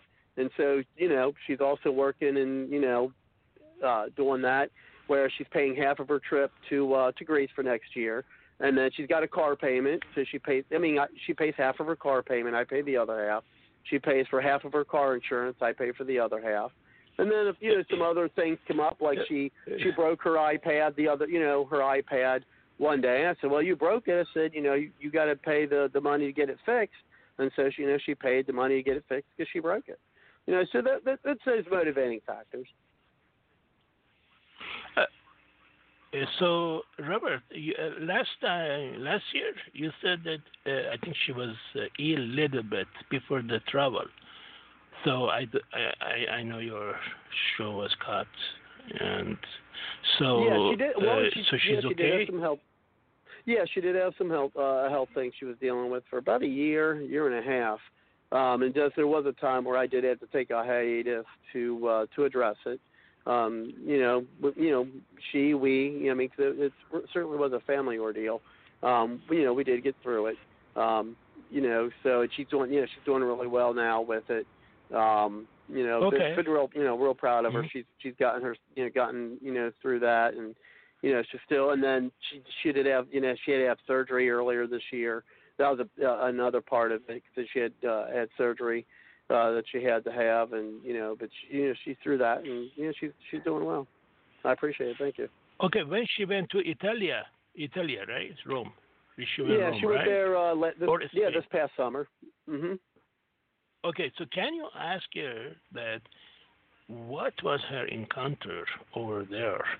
And maybe you can give us a report, honest report about what she's saying. I mean, like if a person in Italia, for example, you know, get sick, how they handle it in Italia. Did she? Hmm. I'm sure she studied. I mean, sh I'm sure she she saw many things because she was inside the inside the Rome, Italia. So therefore, she should be able to see everything. I mean, and you say how the people were to each other, you know, where they, you know, sh- shouting at each other out there because of the uh, political division or ec- uh, economic division or social division, etc. You can ask her a lot of, you interview her maybe. And maybe you can give us an honest report uh, next yeah, I can time. see what she says on ahead, that. I mean, she was only there for ten days, but she did a lot of traveling and, and stuff like that. She did a lot of sightseeing um, there. Yeah. So I mean, it was it was an educational trip. I mean, it wasn't real long. It was only ten days. Um, but you know, she went to a bunch of different places. Uh, you know, I know she was. Uh, Right. in you're, you're probably familiar with these, uh, Mike. And she was Capri, and she went to the the, the Colosseum, and then she went to the Vatican. Um, Right. You know, see a lot of those places. Her general Yeah, observation. sh- okay, yeah. Sh- Okay, but but I'm What sure she must be pick up something. I mean, it's like antenna. Well, you she know, well like, she eh, she she eh, she, eh, she antenna well, an- antenna. Yeah. well she knew ahead, how open they were about some things with all the nude statues that were around. She did make comment about that. There's a city that had all kinds of nude statues there, and she was like, "Man, I can't believe how Right. many naked statues they had in this city. They're all over the place." Eh, Ah, culture. so, so, yeah, she's like, I, I, I and mean, and also because of the Vatican, but that's why Vatican has a wall. Just kidding. Yeah, I don't know if they had it, but I think she was in um was it Venice maybe or or somewhere. I can't remember where she said, but um she said yeah there was like just a bunch of naked pictures, especially guys. She of course she noticed that for whatever reason, but no. Awkward. Yes, yes, yeah, yeah, yeah. Oh well, of course, well yeah, you'd be but- but surprised I'm some sure, of the conversation me and her's had. We're we're we're very she's very open. We're very you know about you know conversations uh that otherwise uh, I think a lot of parents don't have uh the, the same conversations that her and I have sometimes about Sure. Oh, openness. no. I meant awkward in the sense of she's seeing all these statues, like, Abby, whoa, there's Abby, another one. uh, oh, Abby, there's uh, another one. No, I know. But uh, uh, can you ask her when she went through the checkpoints uh, to get to Oh yeah, the I asked her plane, and and vice versa, vice versa? How was the difference? Was it any difference? Was it uh, I mean, uh, I mean, when she entered to the country, I mean, was it easy? Was it because I think she went with a bunch of the people? But anyway, She did. Uh, Mhm. uh, yeah, she went with the big group. yeah, yeah, right, right, right. And it's even a bigger So, group going to Greece this year, so or next Right. year. But uh, but be careful. Maybe she never come back again. Nah, she's. Co- what do you mean? I mean, I mean that she might find a boyfriend there, and she says, Oh "Bye-bye, yeah, no, no, no. Well, yeah. Well, she, but now that yeah, she'll be yeah, she'll be she'll be 18. So uh, she uh, nah. Yeah. But uh, she's got so well she's she, you know, she's seeing somebody now. So we'll we'll we'll see what happens. Yeah, yeah, But I you know you know you No, know how that goes. You know when you're young. But but but but but but you might uh, because of her you may get uh, European Union uh, card, uh, permanent residency, and Oh, then jeez. you may get it too, because you are connected to her too. So you know. Well, so let, that's something. it's Ireland. I'd only be interested if it was Ireland. That's but I do right. see, um, Ireland is, is uh, where, where the beer is. Beer are beer. Everybody drinks beer. There you go. Well, that that that's fine with me. But I, I do see what time it is. I Yeah. got only about mm, eight minutes uh, before I have to close things out. We got uh, all of us on the line, so I do like to have uh, you know people have the opportunity to you know do you know our closing comments tonight. Uh, so first, what the way I'll do, uh, do we'll go ahead and Mike and, and give you some closing comments, um, and then yourself, uh, Suzette, and then Kelly, and then I'll, I'll you know close things up for tonight. But he, I mean, you got plenty of time. Each got about you know, two minutes for closing comments, you know, about all the topics we discussed tonight, and of course we'll, go from there. Go ahead. Uh, yeah, Mike. Yes, yes, sir, uh, Robert. Thank you very much for allowing me to be part of your show, and Oh, it's great to hear uh, very respectful. Uh, thank you, respectful show you have, and I am only just few shows that I know uh, respectful as yours uh, as well too, and uh, bottom line is we everybody wants to go get a, have a good life. Everybody wants the good things for uh, neighbors, city, state, and country, and eventually for the whole world.